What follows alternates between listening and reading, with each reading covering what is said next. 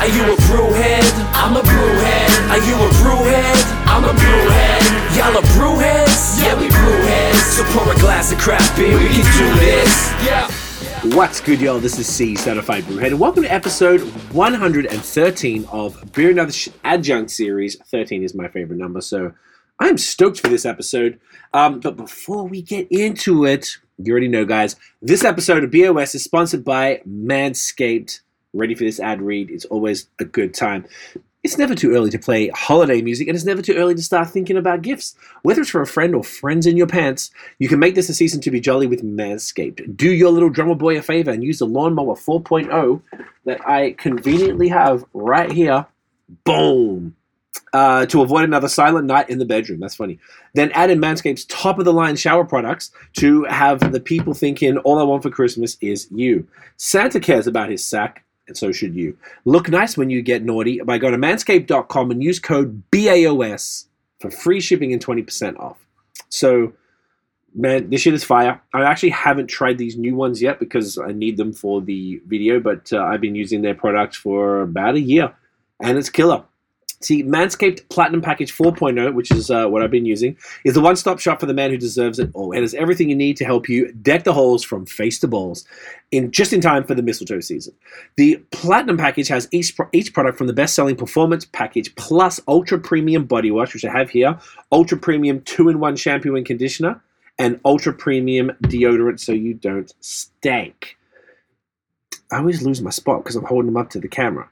Uh, uh, uh, uh, it's the best way to smell fresh from your Santa hat to your candy cane. The Lawnmower 4.0 body trimmer and the Weed Whacker nose and ear and hair trimmer, which I also use regularly. I hate nose hair and ear hair. It's fucking gross. Um, feature proprietary advanced skin safe technology to protect your delicate presence. Plus, both are waterproof, so there's no issue clearing the snow out of your driveway. There's also a 4000K LED light on it, so you can. Hang on. That's this side. So you can light the way like Rudolph. Now that you've groomed can now you now that you've groomed your candy cane, it's time to make sure you don't smell like a reindeer with the platinum package shower products, which are these bad boys. All of Manscaped's shower gear is sulfate free, vegan, and made to have your skin feeling hydrated and smelling fresh. But smelling good doesn't stop in the shower. The Crop Preserver, Ball Deodorant, and Crop Reviver Ball Toner can solve stank problems all day long. Once they touch your sack, you'll never go back, and I can verify that. The Platinum Package 4.0 sitting under the tree is guaranteed to put anyone in the holiday spirit. And for the perfect stocking stuffer, add in the brand new Body Buffer. Boom. Uh, an incredible body scrubber that makes exfoliating easy and a lot cleaner than the old loofah. So get 20% off and free shipping with code BAOS at manscaped.com. It's on the screen. That's 20% off with free shipping at manscaped.com. Use the code BAOS. You know, Manscaped, get your jingle balls ready for the holidays. So, this episode is something that uh, we've been planning for quite some time. I'm excited to get into it. Um, with, with no further ado, guys, please welcome your favorite and mine, Nathan from Nathan Does Beer in the motherfucking building.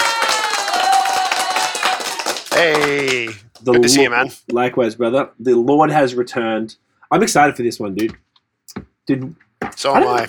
I don't know if we ever publicly talked about doing this, did we? I think we just had it. We're just planning it out, mapping it out for the last maybe two months or something. I think um, I think we actually teased it on the Anderson episode. Ah, we did. Smart boys of us. So the episode we did, I can't remember. It was maybe episode one eleven or one oh nine. It was around that uh, time. We did an episode on Oktoberfest beers. So we talked about all things fall, pumpkin uh, beers, um, Marzens, fest beers, all that type of stuff. And uh, we, you know, we really enjoyed that, and it made sense to us to do similar types of episodes where we focus on one style or one kind of topic where we just shoot the shit, you know, and uh, really do a deep dive. So tonight, this is a the, the style we're focusing on tonight is something that's uh, become one of our. We've been texting about this, you know, late night. Like, yo, man, this shit, like this is. I think I'd rather this more than anything. Like, I feel like we're both on the same page with this style. Um, Am I am I accurate there? Yeah, absolutely are. Would you like to tell the good folks what that style might be? Yep, I think we've teased it long enough now. uh, what we're talking about is West Coast IPAs. West Coast. I'm moist. yes. Are you? I feel I, I feel moisture coming. Yeah, I'm. Yeah, no, I'm, no, I'm excited. Um, yeah, like you say, we've been uh, the, like we've been talking about this for a little while, um, especially when it comes to one brewery in particular, which we'll uh, like which we'll get to in a little bit. Who, yes, uh, the, the, like who locally makes some of the best West Coast IPAs around, and like uh, like in some good variation of it. But we'll get into more detail for them in a second. Anyways, the point is, we've been going wild for like, for West Coast IPAs for a while. Like you and I both being fairly like fairly big haze heads for the for quite a while. It's just kind of getting tired of them a little bit and starting to find that like there's fewer and farther between that are like really knocking our socks off. Um, would that be fair to say? Generally speaking, yes. Yeah. Yeah. Yeah. Yeah. It's it, it, like, and not to uh, like not to disparage the style as a whole, or even uh, like breweries that uh, like that focus on it. Because, for instance, Badlands is still bomb absolutely every time. Um, every time. Like, like, Third Moon still like still knocking out of the park. Uh, like places like Barn Barncat, Willibald, all they're like all making some fire. But um, like outside of those handful of ones that really really specialize in the style, it's like a lot like a lot of them can really be kind of like eh, like I like either um, either just kind of hopped to the extreme where there's not really anything else to support it, or it's kind of been replaced, uh, like as opposed to what a New England IPA is meant to be. It's kind of like take uh, like hazy IPA, this kind of new catch-all term has kind of like has kind of taken its place where the flavors are a little more mellow and uh, the, like and the palette is also a little bit more mellow as well. It's kind of taken everything down a notch. Anyway all this to say um, the, like the style as a whole has started to get a little bit boring as a whole and really like and really oversaturated and like and kind of overdone all this to say what like as we've kind of started to get tired with a lot of uh, like with a lot of them what ha- like what we're kind of rediscovering our love for and what we're reaching for way more often as just kind of like a beer to enjoy when we're not uh, like you know work, so to speak, beers, uh, like when we're like making content or anything, I'm finding I'm reaching for West Coast IPAs way more often these days. Yes, definitely. And, you know, I, I definitely drink haze every drinking session possible. I'm always drinking haze. The ones that you mentioned are the ones that consistently do it. So they're the ones that I try to keep in the fridge uh, as often as I possibly can. Though I think, and I was going to ask you, like, do you, like, there's something that's kind of pushed us towards West Coast. Um, do you and it's a, what you said as far as maybe like um, pa- palate fatigue, maybe a little bit with just the influx of haze and how much we chased it for years and years. Well, you know, five years, six years, something like that.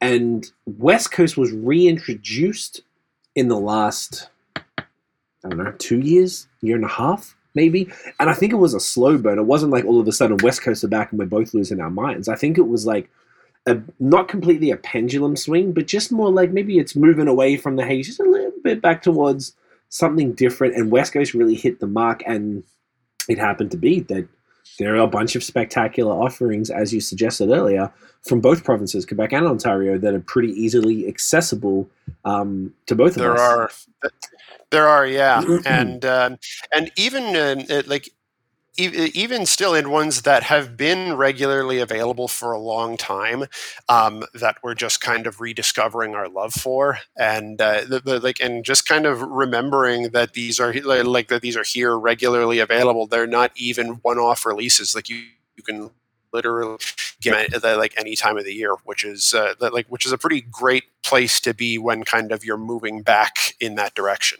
that's a great point. I don't recall very many like one-off West Coast. It's typically a uh, either a year-rounder or a regular rotation where it comes back two, three, four times a year.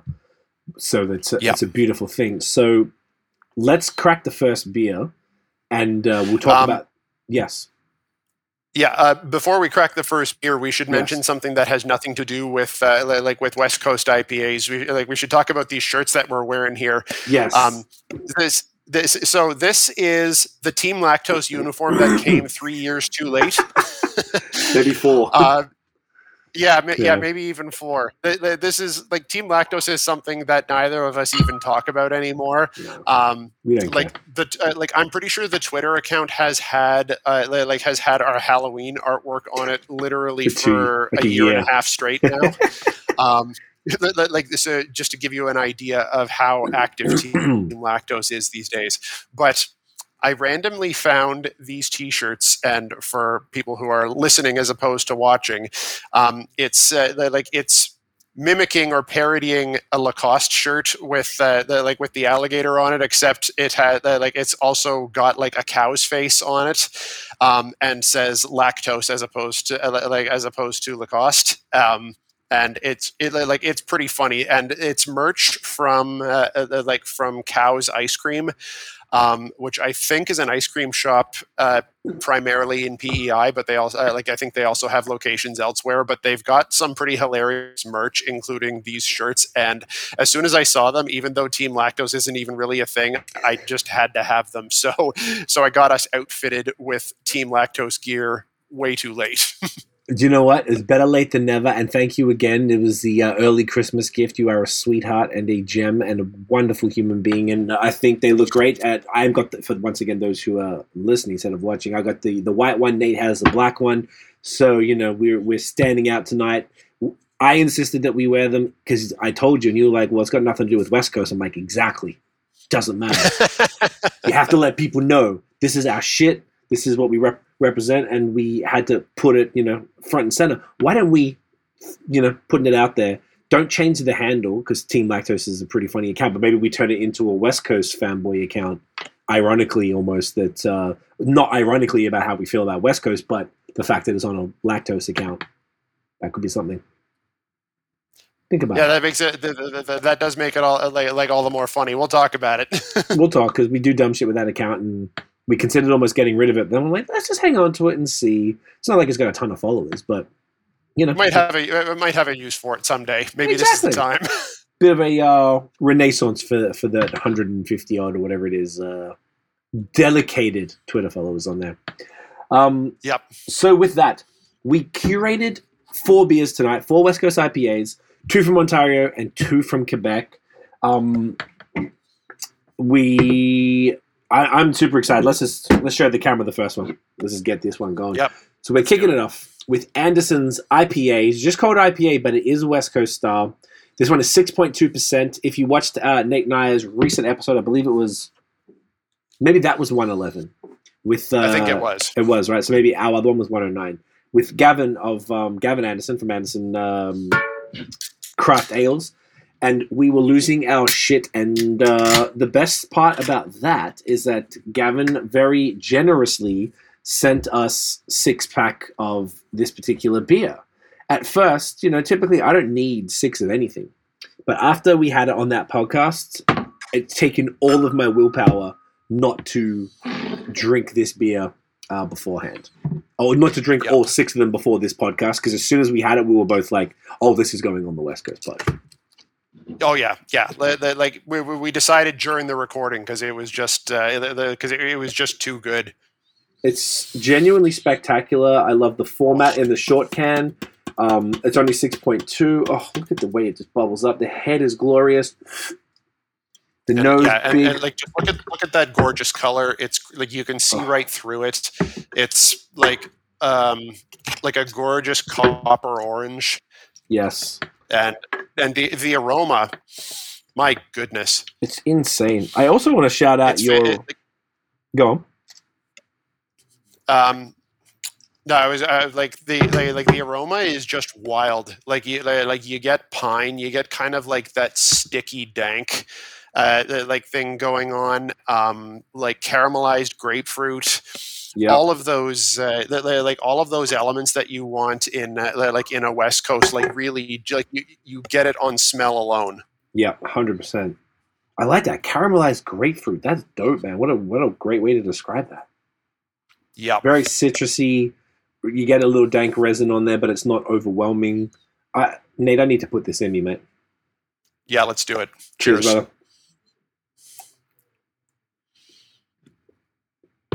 Spectacular. This I'm just doing a bit of uh, post, making sure I'm uh, doing that live on Instagram as well, getting some shots.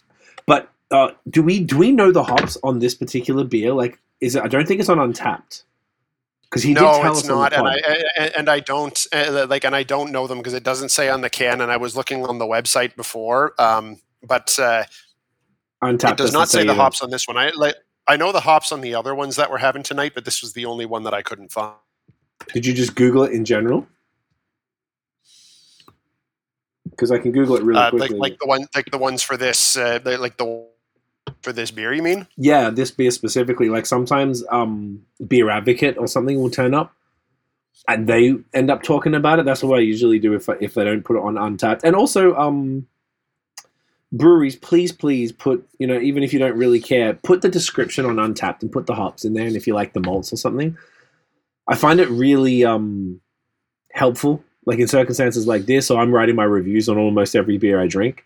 So I just want to know what's in it, and I just feel like it's a real simple way. And uh, the good thing about that is Untappd has incredible SEO.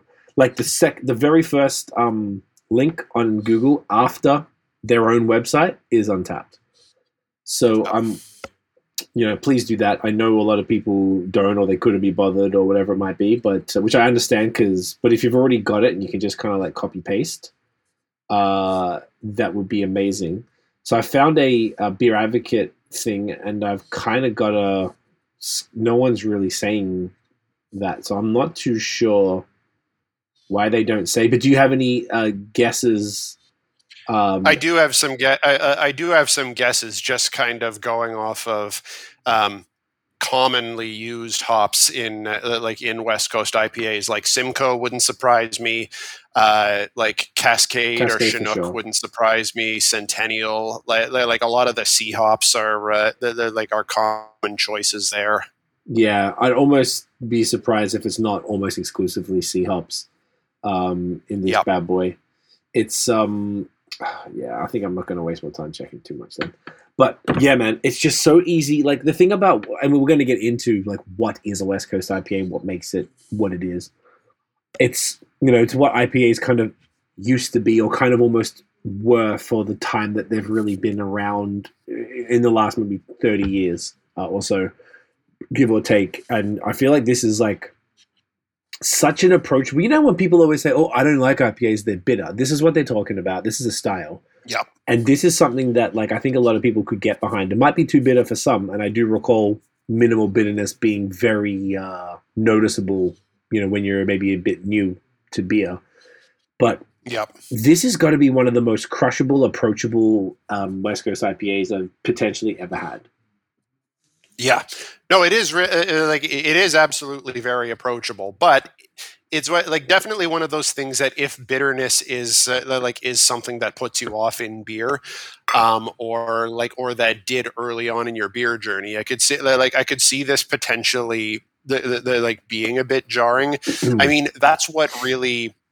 Di- like that's what really differentiated New England IPAs when they first came on the scene was that like was the really really uh, lowered bitterness in comparison to like to American IPAs and uh, like in West Coast IPAs. So like even on the most approachable one, there is still going to be more bitterness uh, like in there for sure. Yeah, no, that's a, that's a great point. Um, maybe what I should have said is that it might be a more approachable. Um, you know, if, if you're sort of a bit more familiar with bitterness in beer, maybe you're not completely a noob because often the it can be a, a lot for a newer palate to sort of take on. Um, I feel like if you understand craft beer, you're a bit more com- comfortable with bitterness and stuff.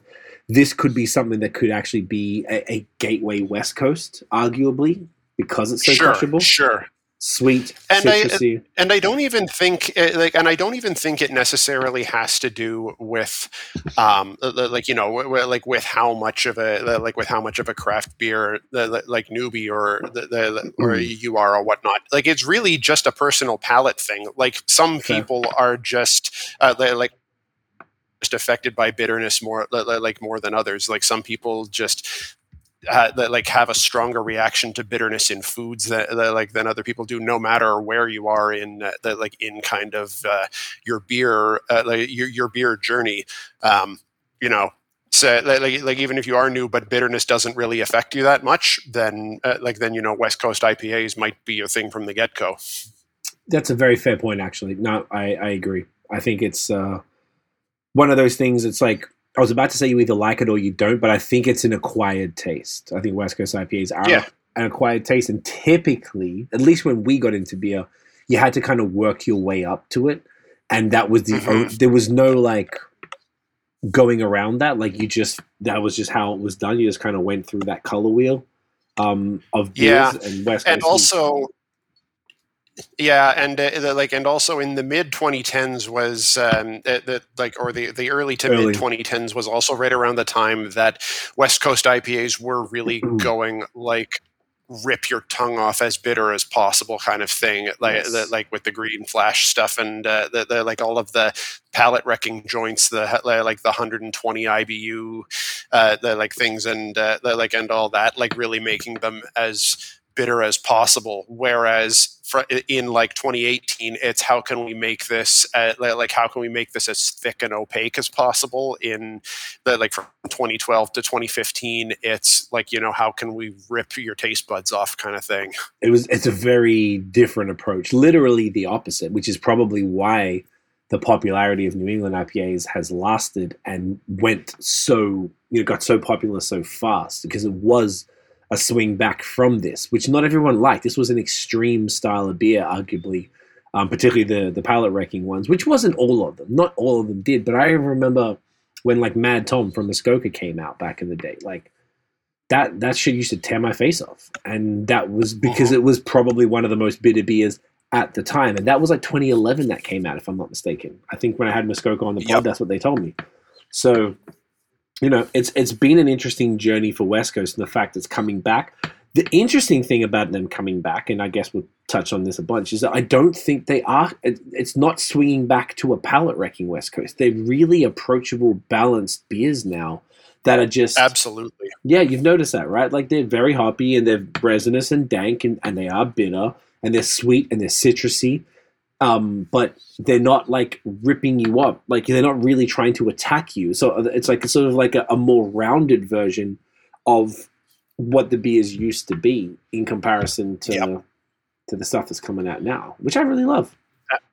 absolutely yeah not sure it's how really really good Would you even be Yeah. um, interested in a palate wrecking IPA in 2022?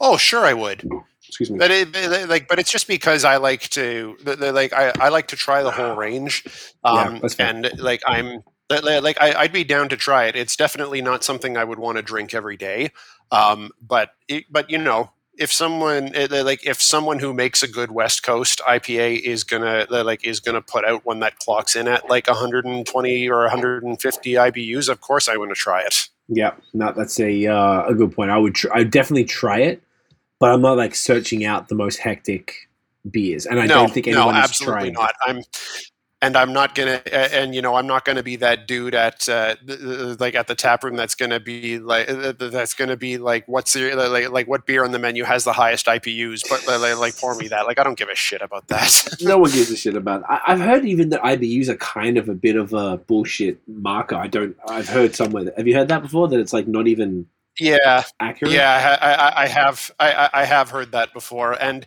it's not even something that m- like most breweries won't even talk about it anymore. No, It's it's irrelevant. it, they, they- like it's it's it's not uh, it's not a marker that most that, like that most brewers even care to uh, they, they, care to measure or bother with. yeah, which is, which is fair. Um, the market doesn't Yeah, want I it. so. No one really gives a shit. So, the most important question of this podcast is: What is a West Coast IPA? Yes, indeed. Um, so West Coast IPAs uh, from uh, like from really just a bit of quick uh, like quick searching before we jumped on here, and uh, just general knowledge that we've built up over the uh, like over the years. Um, it's a sub style of American IPAs.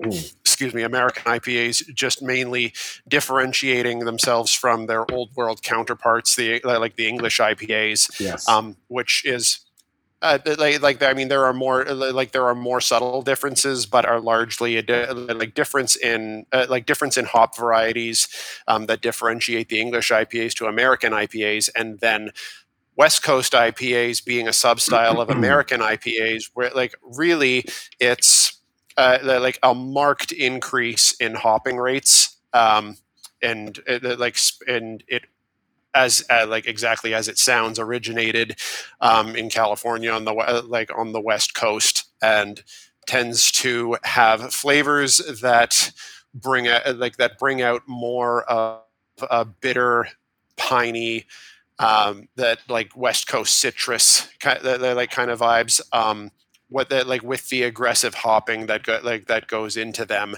those are the flavors that like the flavors that come out of it you get more resinous fla- like flavors from the hops um, the like you end up with like i was describing caramelized grapefruit i find is a pretty common um, flavor that i get out of west coast ipas and mm-hmm. where you get kind of that caramelized flavor out of it, that sweetness that kind of balances the bitterness really, really nicely in a well made West Coast IPA. Well said. Yes. And obviously, yeah, that nice bready malt mixing with that. Uh, the, the sort of sweet, something like bitter, um, because there's like piney bitterness, but there's also sometimes that grapefruit pith type bitterness in there as well, yeah. depending on how the approach. Yeah. Um, to ex- exactly to expand on what you're saying here, I've got a couple of articles that I found that were kind of discussing it. One of them was saying that it was um, in 1965, apparently, uh, Fritz Maytag of Anchor Brewing brewed the first an English style pale ale with American hops using a little known British technique called dry hopping and a little known Oregon grown hop called Cascade. So that was Liberty Ale. Excuse me. And that was the first one. And then later, uh, Ken Grossman at Sierra Nevada dropped the Sierra Nevada Pale Ale, and I think that specific beer would arguably be known, and that must have been 1970. Fucking hell, would have been um, argued to be like the the great granddaddy of American West Coast IPAs. And uh, that one changed the game for a lot of people. It's come up a lot on the podcast. It was a beer that's responsible yep. for getting a lot of people into craft beer and a lot of people into brewing, or at least in the beer industry. So that beer is iconic. And then in 1994, so that's 24 years later, uh, Vinny, I don't know how to say his last name, Chilozo, Silozo, whatever, from uh, it was Blind Pig Brewery, uh, which is now Russian River, brewed um, Blind Pig, which was at 92 IBUs, which is international bittering units, by the way, uh, back then. So that was also one of the, that was probably you know what everything's like in culture was like something happens everyone gets used to it. Whoa this blew our mind. And then someone will come and they'll just level it up.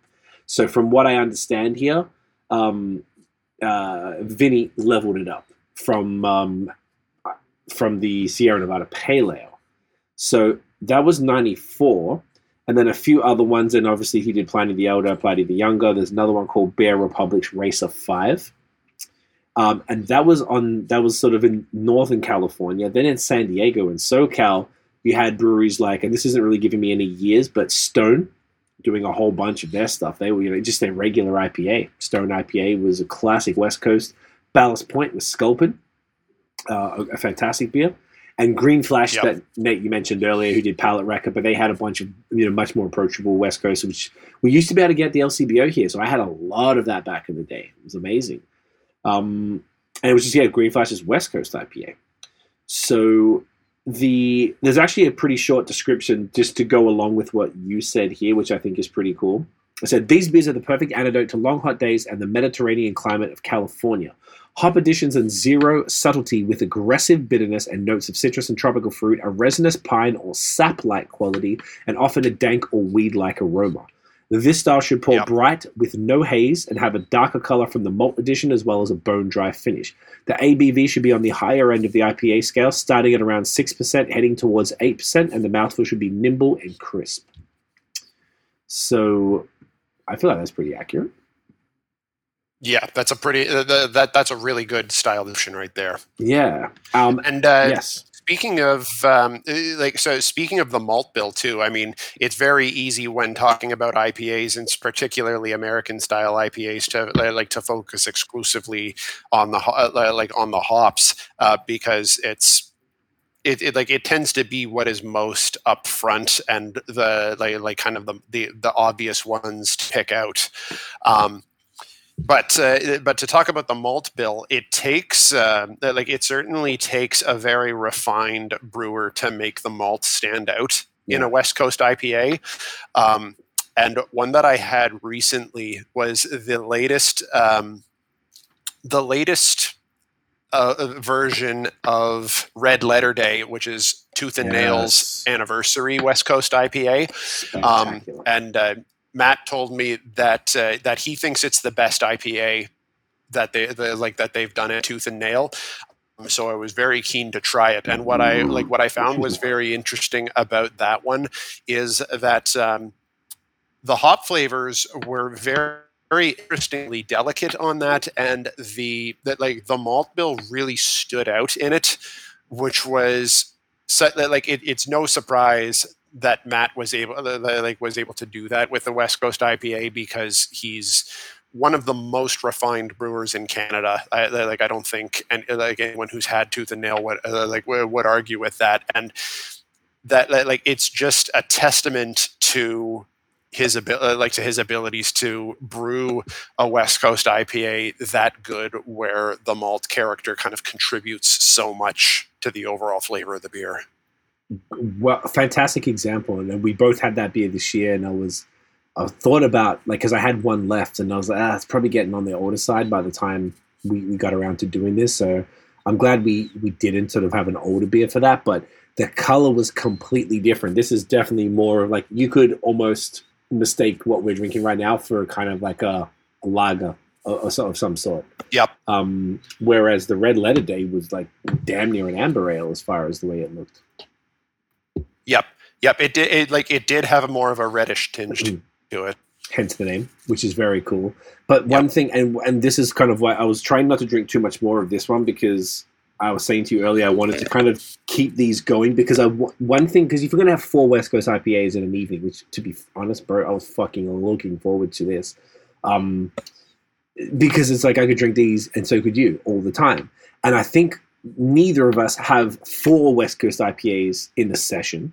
So I think it's going to be fat. I know we're both like, oh, it's okay. We'll get, you know, we'll drink them all later.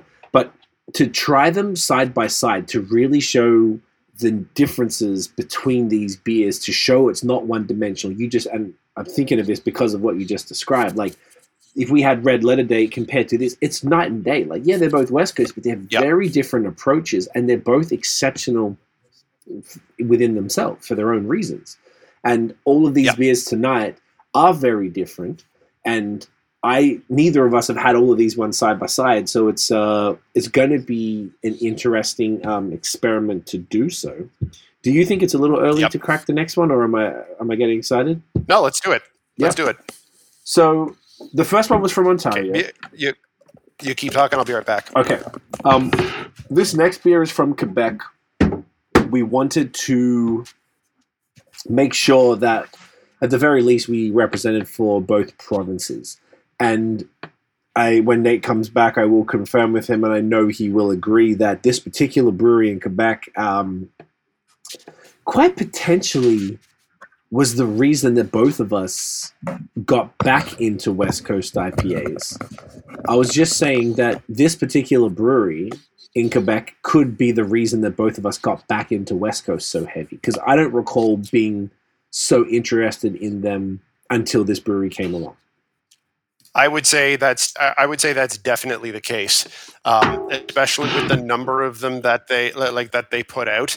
Um, it's amazing to me that they've managed to put out this many um, variations uh, like on West Coast styles, and it's like I think that west like the west coast ones that they put out i'm more excited for those than i am for any other style they put out and, and like and i love a lot of styles that they make but the west coast ones uh, like every single time i want it i like i want them as much as possible could not agree more and that's why we had to have this brewery on here so this is Saint-Guillaume Baron's cypress West Coast IPA. Now, this is their 6.5 um, IPA version.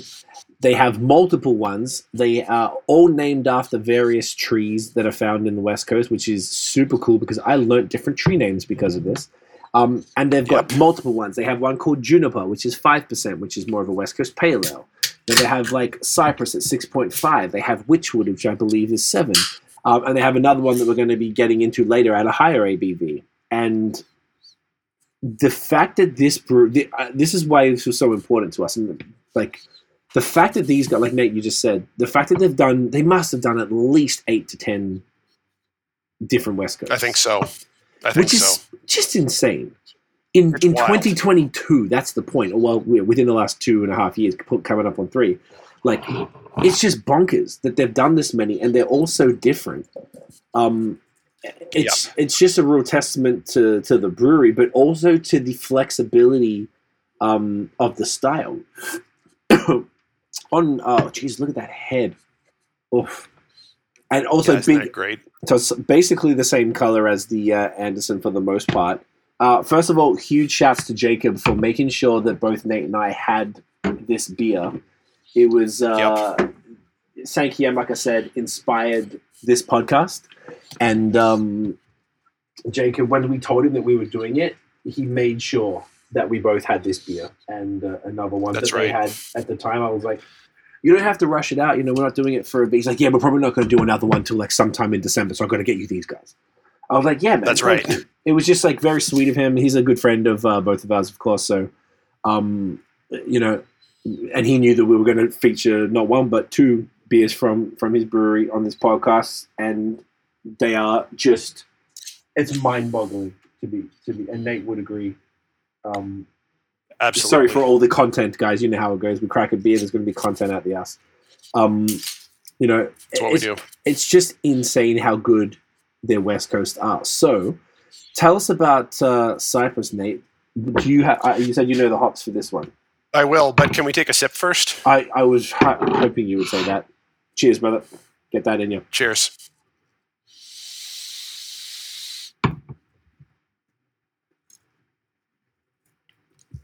Just. Oh man, Isn't it just it's home? It's glorious. that's great. Like That's Okay. great. So, so okay, so so Oh, let's talk nose is very about um, uh, uh, yeah, let, let, us talk about flavor here because mm, this one is different than uh, the, like than the Anderson one. I find this one is a bit lighter on the palate, and um, as far as Sankyem's West Coasts go, I think this is probably one of the lightest on the spectrum. okay. Um, they, like, and I'm not talking um, like, and I'm not talking in color or appearance. I'm ta- like, I'm talking just how it sits on the palate. Like, I find this one is kind of lighter, crisper. Um, li- like just a bit kind of airy. It's not thin, but No. it just um, it- like, but it just kind of feels lighter on the palate, if that makes sense. It's it has a bit more of a floral vibe going on to it. Um, than uh, like than the Anderson one did, um, and as some of the uh, like and as some of the other ones do. It's drier. Um, it's got a bit less of the like of the resinous uh, like kind of stickiness. Uh, like it's less sappy than some of the other ones are. Um, it is definitely still piney though. Um, Yes. It's definitely still got some like some grapefruit pith for sure, and uh, like another citrus zest in it. That's my immediate impression. What do you think? Agreed 100%. I would like to add, I'm getting a lot of the candied citrus in this one. There's this extra sort of sticky Mm. sweetness that's a little more amplified than even the the Anderson. And if I'm smelling both the cans, I really like enjoying. I really like smelling the cans directly. And There's still Yeah. some beer in this one, but I like smelling them when they're empty whilst I'm drinking them because you get a bit of a different. Um, you know, it's been sitting in here for some time, so you get a different smell.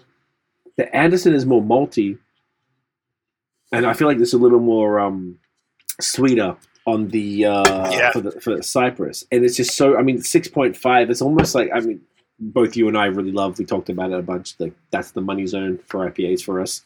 Um, well, actually, I can't really speak for you on that. That's probably not fair. Is it? I know it's mine. Do you agree? Yeah, with that? I, I, I tend to. My preferences tend to trend a little bit stronger than uh, than you. Um, what, like I mean, for most IPAs, I pre- like six point five is a good spot to be. I prefer anything between six and a half to uh, like six and a half to eight, and I generally prefer something stronger. Not be not just because of the alcohol, but normally I like something with a bit of a heftier body to it, and that tends to come in at higher ABVs. completely fair. And uh, the good thing about the quality of, uh, of the beer that both of us drink these days is the brewers actively work on amplifying that body in the lower ABVs. And I feel like a beer like this is just not. I mean, we're going to have a eight percent in a little bit, but it's going to be interesting to try that side by side with the others to see how much more hectic it is. But I feel like these do a real good job. Like you are not lacking in flavor in any shape or form. Uh, certainly not. Certainly not. And uh, to come back to the aroma for a second another like another difference that i found like the anderson one um, i don't know if you noticed this as well but i but like the anderson one always uh, the, like stands out as quite dank to me. Like it's a it, like it's one that always is the first example in my head um uh, like of a dank ipa uh, Mhm. like I really get that strongly with the Anderson one. This one less so. What sticks out to me more in this one is the floral aspect. Yes. And to go along with that, um, this beer, we do know the hop. So this has Simcoe, Ekuanot, Apollo, and Eclipse. So Simcoe is right. something that you mentioned earlier, which is very well known for West Coast IPAs because it does give a lot of that dankness. Um, Ekuanot is like a real kind of like almost peppery, which um, and, and sort of herbal vibe to it. I Yeah. don't know a lot about Apollo or Eclipse as far as what they would contribute, but I imagine that the first two probably are maybe the other Apollo and Eclipse are supporting hops to the other two. Just Yeah, based on the order. um, yeah. I'm not. I'm not sure uh, uh, either. Eclipse, I'm fairly certain is, is like is fairly new. Mm. Um, the Aussie first beer that I rem- like that I remember seeing Eclipse in was uh, like was Dominion City's Link Up Pale Ale. Actually, that was the first time I had seen Eclipse. That's not to say that it hadn't, um, the, the, like that it wasn't on the scene beforehand. That's just the first time I saw it. you have an impeccable memory, sir. I don't know how you remember stuff like this. You always just pull these gems out. I'm like, fuck, yes. I, I, I'm very impressed. I, I, I appreciate thank it. because my memories are sieve. It's horrendous. I need to work on it. But this is uh this is like very interesting. I mean, four hops is probably the maximum amount of hops you could have in a beer for, before it becomes maybe a bit of a convoluted mess. But Sankiem, as we have probably professed uh, time and time again on all of our platforms, are just uh, above and beyond uh, exceptional with everything that they do. And I imagine both of us would probably agree that their most exceptional product, amongst a suite of exceptional products, are their West Coast offerings. They're just. How do you make 10 different West Coast IPAs in 2022? It, it doesn't make any sense to me. Like, how do they even do this? I'd love, I, I'd love to. I've never met Dimitri, but I'd love to talk. Who's their brewer? I'd love to just talk to him. and Go, bro. What the fuck are you doing? What's Yeah. happening here? Talk to me. It would it, like it's the kind of thing that if they were to decide all of a sudden that they're only going to brew one style ever again, I would be saying, please make it West Coast.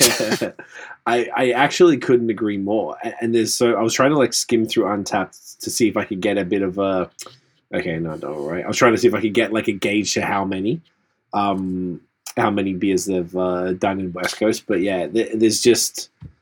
It just it's so crazy how different the style could be. I feel like that's you know maybe people think West Coast and they think you know this little box of what it could be, but I feel like they have like awakened, reawakened a love for this beer, which is nostalgic for you and I because I imagine I think we got into beer about the same time, like nerding out about it. Yeah. Um, Yeah. So you know we've been in decade and some change, and um, it takes us back to those days when this was everything, and this was the most, arguably, the most exciting shit that you could get, aside from you know some European stuff, or if you landed the American West Coast or something like that. Um, and it's it's just so it's so refreshing. Like, fortunately, Jacob sent us a couple of the. Well, I got he sent me a couple of each of these. I think you you even got yourself some more because you're a smart man. And I had one of these the other night, and I was just fuck, man. I was just.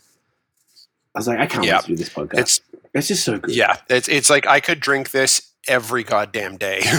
Every beer session, honestly, like I try, like you said, Um, usually, I, it's happened a few times lately where, like, I think I texted you maybe like a week ago. I'm like, bro, I really think I'm going to go for West Coast. If I, if I really thought about it and I had a choice, I'd probably go for West Coast. And I think you text me like a week later, and you're like, dude, this is just fucking insane. Like, we're just, it's, and it's not even about being drunk or little. It's just more just like this is, this is just glorious. The the, the It's it's just really really good. it's truly spectacular. Um, and you know, obviously the artwork that the Sankiam do around this with all the different trees, and I imagine that's an actual cypress tree, and you know, I was familiar with It, it, it probably is. Jacob's attention to detail is, like is exceptional. is a one.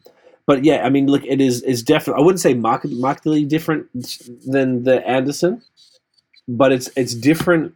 I feel like these two arguably are more in the similar-ish vein, but their still approach isn't identical. It's still they're still very different beers, like you were pointing out. So even Yeah. within a similar, I think six point two, I think was the Anderson. Um, yeah, it's just uh, it's just phenomenal stuff. So continuing on with the with the nerdy shit, if there's nothing else we wanted to say about the beer itself, Uh, no, I mean, I think we, I, like, I think we've covered on the beer, uh, like on the beer itself. Like, I, like, I could, I could gush about this beer and their West Coast IPAs all day. I think. and we, I agree, and we will continue to do so. Trust me, guys. That, uh, that's not going anywhere. yeah, we will. Um, we will. I'm just scanning through some of these articles that just had a few good points. Someone's saying here that Stone upped the hops level. Like Stone was really responsible for that. Someone's like, it became almost like a chili eating contest. Someone, someone came out with 75 IBUs, another brewer came out with 85 IBUs. So I think this is around the time, uh, the early 90s, which was, from what I can tell here, around the same time or just before, or maybe just after um, Blind Pig came out, which I didn't, excuse me, I didn't know that, um, that that was the first one. Also, fun fact Green Flash trademarked the term West Coast IPA in 2011. Did they? Mm, how's that, huh? Which is pretty Yep. crazy. Um, and it was the I remember having that beer. I can't remember if even my friend Phil from Brewheads uh, brought it up because he was bringing those in 2014. He came up twice to Montreal, 2014, 2015. Uh, and I think we also had access to the LCBO. We're, we're bringing them in, so we just had a lot more access to them. Um, so that was that, and then of course you've got uh, Dogfish Head who came in, and we're we're sort of kicking that around. This is 2003 apparently uh, when they started doing that. When they did the 60 minute, 90 minute, 75 minute, 120 minute IPA, things like that. So I think they really took it to the next level as far as that's concerned. Yep. So it seemed like maybe both coasts, because they're based in Delaware, so both of um, both coasts in the US were uh, really going hard. Um, I don't know in Canada. I don't know if you have any like historical knowledge locally. If anyone was doing anything sort of wild here in that realm, maybe in the '90s, as opposed to the 2010s that we were talking about. Oh, geez. Um, It's a lot, right? I couldn't say. Um, yeah, no, I don't. Uh, I my uh, I, I- I don't have a historical sense of what was going on um, in the beer scene in Canada at that time. Unfortunately, That's okay. I mean, I would say just like with most um, cultural trends, I guess that sort of permeate Western culture, they typically come from the states. Even growing up in Australia, all the cool shit came from the states, and and, and to see how Americanized Australia is now, it's kind of wild because it was not like that growing up. So yeah, they really are driving that side of things. So obviously, you know, we in Canada picked it up, and the rest of the world picked it up too. Um, so the I'm just sort of scamming through this here. Okay, so this list on uh, First We Feast, who do um, hot ones, they put together it's called 40 Years of Influence, 10 beers that define the West Coast style IPA, which I think is pretty damn interesting. Um, and this is what they got. They surveyed one, two, three, four, five different uh, brewmasters. So from Stone, Golden Road, Eagle Rock, Noble Ales, and Anchor. And they wanted to say what the most influential West Coast IPAs, and most of them were from Cal. I know they're all from California, which is probably pretty important.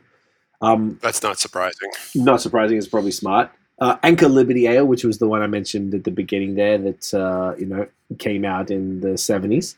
Um, which was the first one that kind of strayed beyond an English ale. So whilst it wasn't a real IPA because it was still a pale ale, it was in that vein, and it was the first one to use American hops and the first one to use Cascade. Very hilarious in this time to say little known Oregon hop Cascade, um, which is pretty cool. I haven't had Liberty Ale for a while. I imagine it would be pretty soft in comparison to most other things today. Um, of course, another beer is Sierra Nevada's Pale Ale, and of your favorite, Nate, Celebration Ale.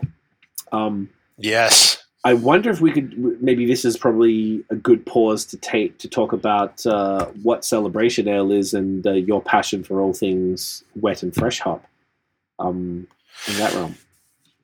Yeah, um, yeah. This is this is a good time for that, and um, so yeah. So and interestingly, like like we talk about uh, celebration, and it's one that I gush about all the time, and actually i've not yet ever had celebration i've uh, they, really? that's the thing i've had uh, the, like i've had beers that were uh, kind of made in tribute to celebration but like i'm i get obsessed with it every year around this time because like i follow like i follow a bunch of american people on um, uh, the, the, like in the beer scene on Twitter and Instagram, and uh, like you know when they're all going wild for celebration at this uh, like at this time of year, basically from mid November, uh, like right through till New Year's, I'm seeing it all over their feeds and just getting so jealous. And celebration is a fresh hop IPA, um, and I like I actually uh, like had to check myself on a distinction here because uh, like I've fallen into the trap that a lot of people do, which is kind of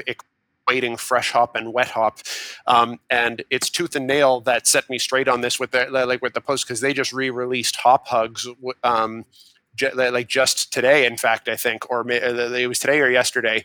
Um, Hop Hugs is Tooth and Nail's ode to Sierra Nevada celebration, and in their long, like in their post uh, announcing its release today, they broke down the distinction between wet hop and fresh hop. Wet hop specifically refers to when um, when hops are picked off the vine and th- like and thrown into like, like and thrown into the like into the brew within 24 hours of being picked so that like so that's wet hop is basically wow. bind to brew with like within less than a day okay. so fresh hop Fresh hop is different though because it's not um, like because it's not necessarily going straight from vine to brew.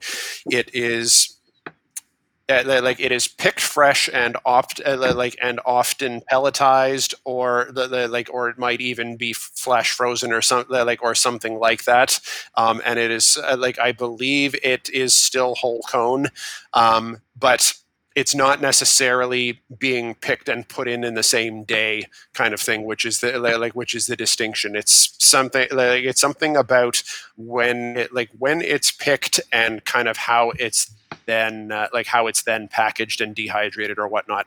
Um, what I would say, just go to Tooth and Nail's Instagram and read their post on um, the release of Hop Hugs today for a full breakdown on the distinction between fresh and wet hop. But coming back around, coming back around to it, um, I need to get my hands on Sierra Nevada Celebration at some point.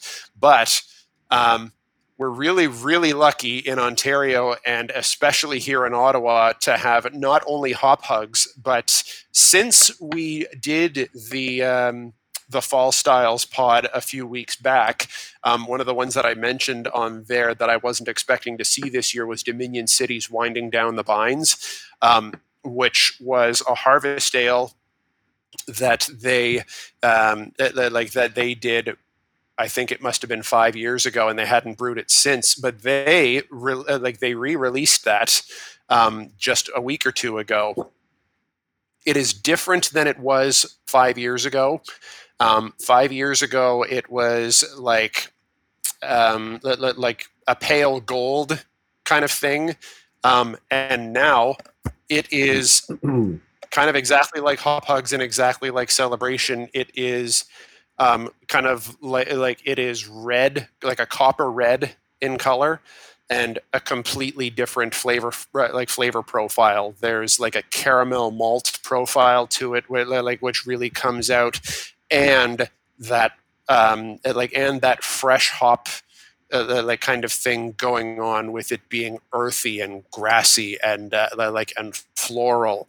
And you've got this bitterness that is uh, like that's balancing out the um, like the caramel malt sweetness. It's it's just delightful. Um, so highly recommend Dominion City's Winding Down the Bines, and now that Tooth and Nail has uh, like re-released Hop Hugs, like like and that has been absolute money the last two years and it's now back for its third year like i wouldn't i like i would highly highly recommend that. Sure i might have to do an order then. Okay sold. I did see that it dropped and i was pretty keen on it. Okay that was really good uh, context because that is almost like a subset of west coast ipas arguably which we did not allow for this evening um, but uh, very cool to just sort of touch on that um, particularly as you know started from uh, sierra nevada there um, yep. Another one that I've never heard of was called Bert Grant's IPA, and it's got this like Scottish dude. Oh, from Yakima yeah, I've not Company. heard of that one. 1983, and it's got this like yeah, like super Scottish, like wearing Scottish shit with like a kilt and stuff on. A little bit weird, oh, and yeah. it was apparently the first craft beer that used IPA in the name. Huh. There hmm. you go. The Go next figure. one they had was called Swami's IPA from Pizza Port Brewery in Solana Beach, California. So I've had some beers from Pizza Port in LA before. Um, and this beer was, I'm sorry, San Diego. Well, they're from San Diego. And they were hopped with Galena, G A L E N A. I don't think that hop is around anymore. Uh, Centennial and Cascade. And that was, um, I don't know if it's still around now, but that was apparently one of the OGs. They've was, of course, Blind Pig, uh, which they call it Blind Pig Inaugural Ale, which was from 1994 from Blind Pig Brewing Company, which eventually became Russian River. Um, I have had that. I think I remember having it for the first time at um, Monk's Cafe in Philadelphia, which uh, was a hmm. fantastic experience. Very happy to find that there. I think I had that and Pliny, and I lost my collective shit uh, back in 2019 uh, was not aware that it was going to be there and uh, very excited. Um, so that is the classic. Have you had Blind Pig? I have not had Blind Pig. I have not. Okay. So that is an, another classic here. Lagunitas IPA, which I haven't had for forever. It's uh, came out in 1995. Hmm. Um, they were saying that uh, there was a regionality to IPAs, and Lagunitas took them national with this particular beer. Right. Okay.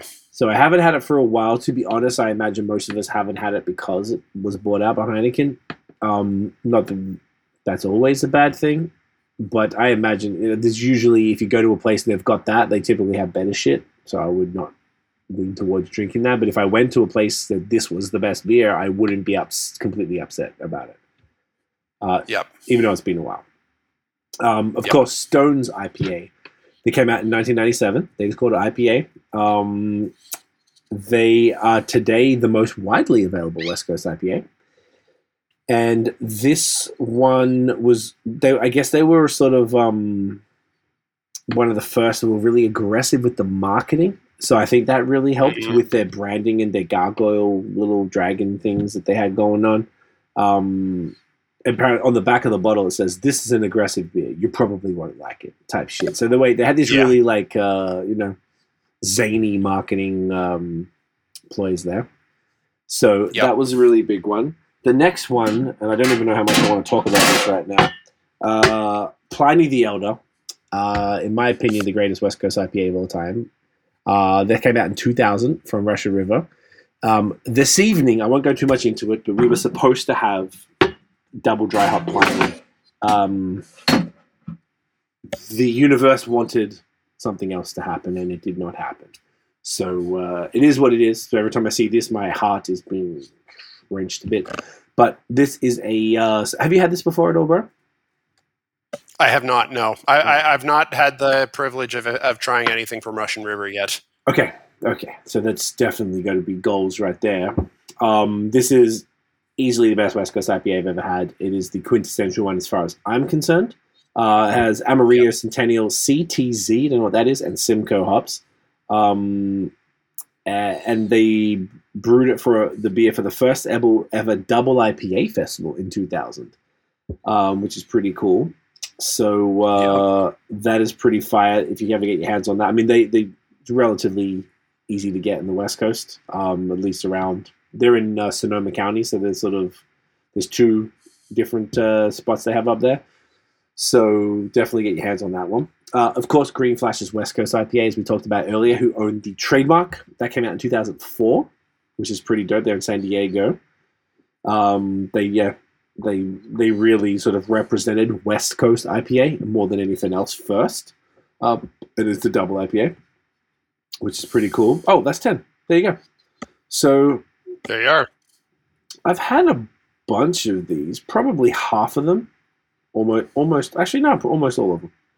So uh, you know, I mean, those are all Americans. The thing is, like you know, the Canadian uh, IPAs didn't really like move the needle culturally, like some of the American stuff. So it was a bit of a different situation. But uh, you know, there's as you can see, there's a, there's a lot of history with this style and a lot of um, really impactful beers that um, have just changed the game, changed the brewing game completely. Yeah. Um, for sure. With that, so here's a yeah.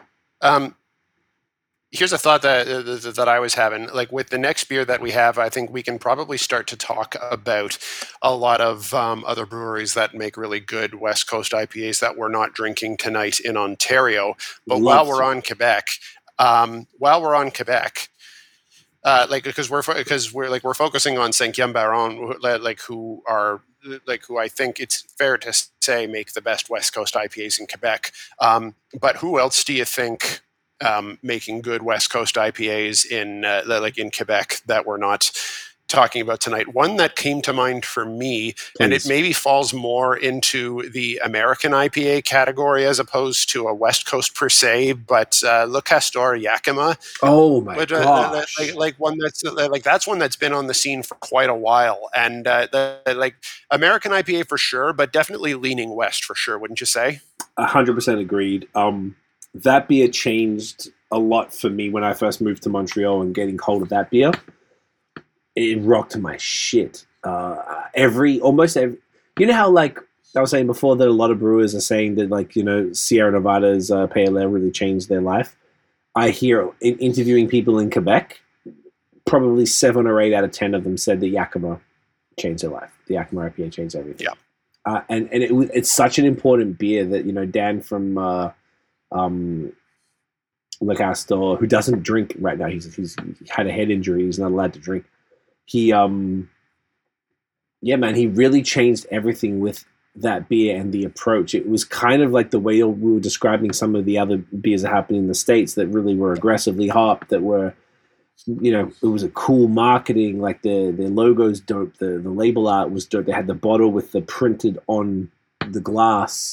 Um i just remember being blown away in 20 i moved there in 2012 i must have got it then and it, it was just such a spectacular beer. It was in like this. I think I don't know if it was a 750. It was like a like a 650 or something. It was in like a sort of a bottle. I feel like it was when one of those weird 650 ones. And when almost everything in Quebec, Quebec were very slow to get onto cans. So when I was first getting into beer, it was fucking annoying to lug shit back home. Um, but it was uh, it was a genuinely special beer. And to be honest, if we didn't have the, the two from Cinquième, I think that would have been probably the priority from Quebec to have on this podcast to really represent what Quebec um, West Coast IPAs are all about. Uh, another yeah. really fantastic one was uh, Pit Caribou's. Um, they, I think it was like they called it American IPA, but it was more of a West Coast. It was. I remember my first ever right. beer trade was this dude in Cal- in Alberta somewhere, and I got him those two beers, Yakima and the Pit Caribou, and traded that. And he sent me some stuff. I forgot what it was, but it was like they were the best two IPAs at the time. And I'm like, here, you know, I was broke as shit back then too. So doing that was a big deal for me, and I really enjoy, I was like really happy for him to try. If I was going to give somebody the beers from Quebec that I would, you know, wanted to try as far as the high level IPAs, those were the two. Um, just nice. genuinely spectacular um, offerings. Another one, which you could probably riff off this one, was uh, Dieu du Ciel's um, uh, Mortality. Morality. Morality. Thank you so much. Yeah. Uh, Yeah. Just and that was a- Excellent choice. that came out around the same time. I think uh, early 2010s um, ish, and fuck man, that was a great beer. Then they did the Immorality, which was like the ra- and that was a collab with the Alchemist, which is fucking Right. crazy. Like JF collab with the Alchemist on that, which is like one of probably the only long-standing Alchemist collab in Canada. Like it's insane that that's what that is, which is just a ramped up version of Morality Yeah, that's Yeah. bananas. just uh, like I think those three. I don't know if there's any more that you can add to it, but those three have to be the top tier West Coast, like OG West Coast. So I guess we could call it OG, and maybe there's and and then the newer um, era is the Cinquièmes and things like that. Yeah. Um, yep, I would agree. Are we missing any though? I feel like we're definitely not not. We're not We're missing a certainly ton. mi- like we're, we're like we're certainly missing a bunch, but like those are definitely probably the three most iconic ones yeah. Um, in the scene, like in the scene there. But I wonder if I'm just really quickly googling it to see right now. Oh, top Quebec. IPAs. Le Trois Musketeers IPA. No, that's a. Um, oh, this is Hop Citizen. So shouts to Dwayne. He did a beer. This is in 2016, so it's actually perfect because an older blog post is going to give us that style. This is pre uh, pre haze. So Le Trois Musketeers IPA. That one was the first one of the first Quebec ones because Noah told me to do that in 2017, and I got it up warm off the shelf and it was bad, but he told me it was haze. Um, so Right. I, I maybe originally it was Westy a bit. Um, no. Oh, oh, Benelux. Fuck. So Benelux. I went to Benelux a lot because I went to um, McGill when I moved to Montreal. I went to McGill, the um, continuing studies, the you know old motherfucker part of it, and it wasn't in the Harry Potter university. It was across the street, and there was a dude in my class who was American, but he lived in the street next to Benelux. So he was like, "Yo, I go to this brewery, Benelux, all the time." I'm like, "Oh, what's this all about?" And um, so I went with him a few times, and then I, that was like my go-to when people came to town. Aside from Dieu du Ciel, uh, I took him to Benelux, and um, Benelux had some fantastic West Coast IPAs back in the day. Um, the one that Dwayne had here is called Sabotage, uh, which I do recall. Um, but I have a feeling they had a whole like string of different West Coast IPAs, um, which is fantastic. He also had Morality here, which is great. Um, oh yeah, Dunham had their Cyclop series where they had uh, different. Um, that's perfect. Where they had different uh, hop versions of it. They're mostly New England now, but probably back in the day they were more on the West Coast uh, style, East Coast style of things. Um, he had Tribal IPA from my brasserie. I, I've had that, but I don't recall it. Uh, no, I don't know that one.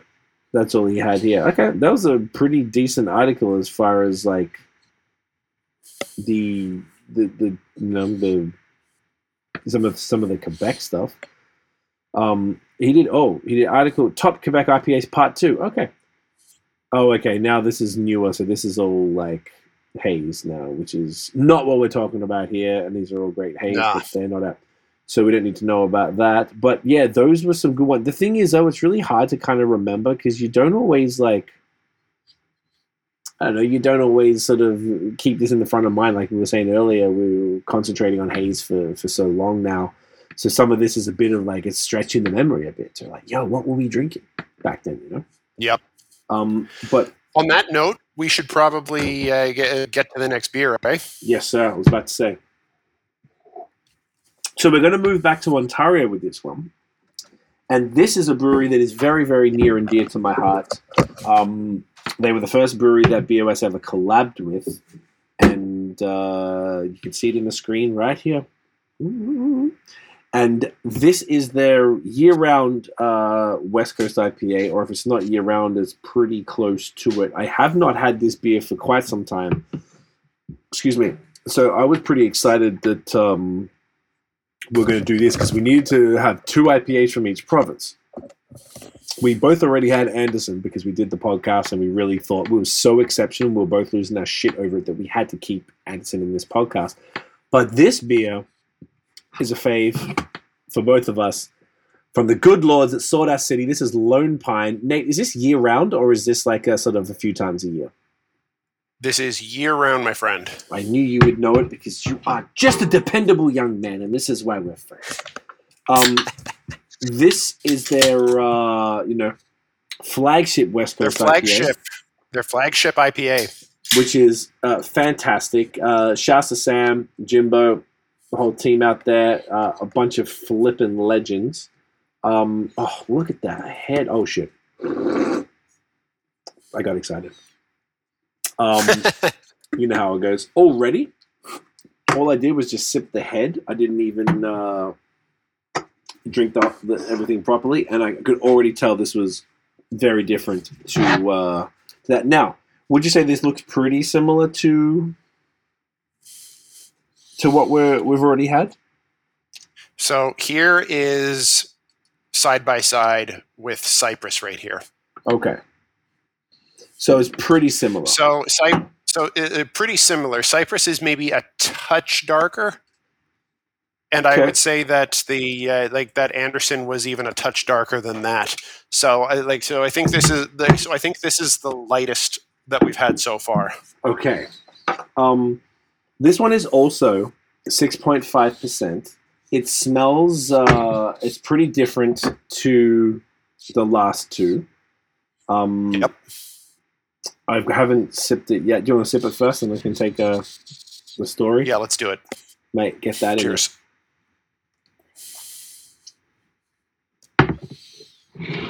Mm. All right. Fuck, man. See, this is exactly what I was hoping would happen um, in this episode. By the way, this was the one beer we got separately. Um, what uh, is your um, canning date on this beer? Right. Uh, so I picked this up at uh, like at the L, at the LCBO. Um, I picked this up five hours ago, and okay. uh, the packaging date on mine is October thirteenth. All right, I got September sixteenth, so mine is uh, a solid month older than yours. Um, yep. The head is pillowy meringue like. Um, oh yeah. Very citrusy nose. Yep. Mm which while the others were uh, insanely citrusy, um, I feel like this is a little more ramped up in the citrus. Uh, would you concur with that at all? I would. Okay. I would. This no. is uh, like this is like there's whereas the other ones you definitely got grapefruit quite a bit. This one even has a bit more going on on that front. Like you can all yeah. like you can almost taste that there's like kind of like lemon and uh, and like tangerine orange kind of thing uh, like going on in there as well. Like there's and not just pith either. Like there's a like there's more kind of like a zest thing going on uh, going on with this as well like a yeah. bit more of a zip to it. I agree wholeheartedly. It's definitely the the most accessible i don't know if that's the right word for this situation but like it's got the least it's the least piney the least dank the least resinous, the smoothest. It's still there. It's still bitter, still piney, still dank, but it's it's certainly a level below the other two beers. Yeah, it's um, it's int- it's really really interesting having um, like having these side by side in this because if I had thought to describe like because I've had Lone Pine many many times, um, and if I was to think to describe it, I would have said it was aggressively piney. Um, like because I mean I, I think of it as like a really really piney IPA, um, but it actually does taste more subdued on that front than the other two that we've had, and that is not in any way a negative. Um, no. Like it's it's as it, it's as delicious as it was before, but the flavors are like just in comparison side by side are actually a little more like are actually a little more delicate and subtle than uh, like, like than I would have interestingly said. Like this is making for an interesting experiment on that front. which is exactly what we were hoping for. We didn't want this Yep. to all be a whole bunch of the same things and being like, oh wow, these all taste the same. They're so different. Um, while you were just like talking about that, I'm just like fucking like really sniffing the can, and it's like almost like mostly citrus. Like the pine is obviously there, Yep. but it's just so more subdued, as you said. That's really what it is. And the hops on this one are Summit, Simcoe, Columbus, and Chinook. So Yep. more C hops, uh, another Simcoe, which is not surprising, and Summit I know of, but um, not particularly familiar with it. They also do, and you might not remember what this is. Once you've got a much better memory, as we have just discussed, but they also do Twin Pines.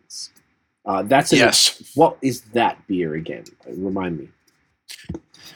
Uh, now I haven't had Twin Pine in a few years now. Um, I can check so my so my, my memory is my memory is not great.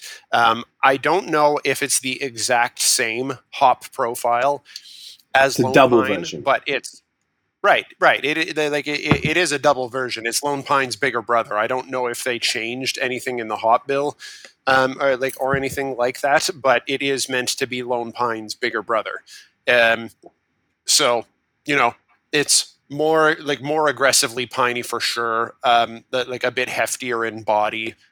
More like I'm I'm recalling something that's a little more resinous, a bit more like a bit sweeter in the uh, uh, like in the hop profile, a bit more sappy kind of thing is what uh, like is what I'm thinking of from the last time I had it, which is a few years ago at this point. Okay, so it looks like there's people checking into it in the last couple of weeks on Untappd, which means maybe it came out more recently. Um, I want to I feel like I would have seen that if it had. That would have. I'm I, I would if I saw it at the LCB, I would buy that for sure. I'll text Sam about it because I was actually talking to him the other day. Um, my brother bumped into him, and um, so I shot him a text and said "G'day." But I, I wouldn't mind asking him about this and see what's going on because this is. Uh, uh, first of all, their new branding is just exceptional. I love their It's new branding. great. So that's I got a, great. I got a nice little beer mail from them today, actually, and they, they sent some of their bigger stuff. They, they have a beer called Lone Wine, which is their barley wine. And uh, we've talked about this on the pod before. This is a, uh, obviously out of scope for this pod, but when we were on Chinwag, we kind of put a bit of Chinwag, a bit of a pause on that for a bit because we did it for a year or so, and you know, uh, di- times changed, I guess, because things opened up or whatever. And uh, when you boys were encouraging me, I mean, it's primarily Noah, but encouraging me to get uh, started on some barley wine, that was one of the first ones I had, or the first one I had, um, whenever Yep. that was. So I now have that again. I'm very excited uh, to get into that one. And also Blood of Cthulhu, which is their, um, I think it's a cranberry raspberry stout. It's fucking amazing. I Yeah, love and- that. Oh, it's Blood of Cthulhu is like is spectacular. That's one of the uh, yeah, like when when I was first getting into the craft beer scene, like in the social media scene, um, Blood of Cthulhu, I remember what that that, like was kind of one of the, the like one of the ones that was hard to get your hands on back uh, that like back before the days of everyone shipping across Ontario like what like when trading was more like was more of a regular thing I remember that one being a very sought after trade worthy beer Oh, yeah. Because that year. They and was right one of the- like like and and rightly so like it was like that's a dynamite um fruited imperial stout it's really really fucking good jammy and Um, chocolate out, out of scope, but still, I love sawdust. out of scope. Um, uh, but like, and you, like you mentioned, you mentioned lone wine. Um, and while technically out of scope, not, like, you know, not hugely out of scope either, because in a way, I feel a little bit like American barley wine. In a sense, like really kind of dialed up West Coast IPAs. Like if you think of Dogfish Head, um, and you know with their 60, 90, 120 and whatnot, Mhm. um, 120 minute I uh, like IPA is basically a barley wine. at that like at that strength is basically an American barley wine. Like like once you get up to the point of like 12, 14 percent with something that is aggressively hopped and uh, like and kind of needs to have a pretty hefty malt presence to uh, th- th- like you know to turn out that kind of um, uh, like that kind of ABV. You're basically in American barley wine territory at that point. Mm. I wonder then if they called it, they called the beer lone wine because it's a ramped up version of essentially this beer that we're drinking right now. To um, Untappd says it's eleven point two, and obviously it's not hopped the same way, but it's you know sticky caramel toffee, big and bold, um, hopped in a very specific way. Um, uh, they've still got here even the description: uh, subdued orange citrus with hints of marmalade and pine. So you Exactly. are right See, that it I, ha- is. I have a feeling that's exactly why they called it that.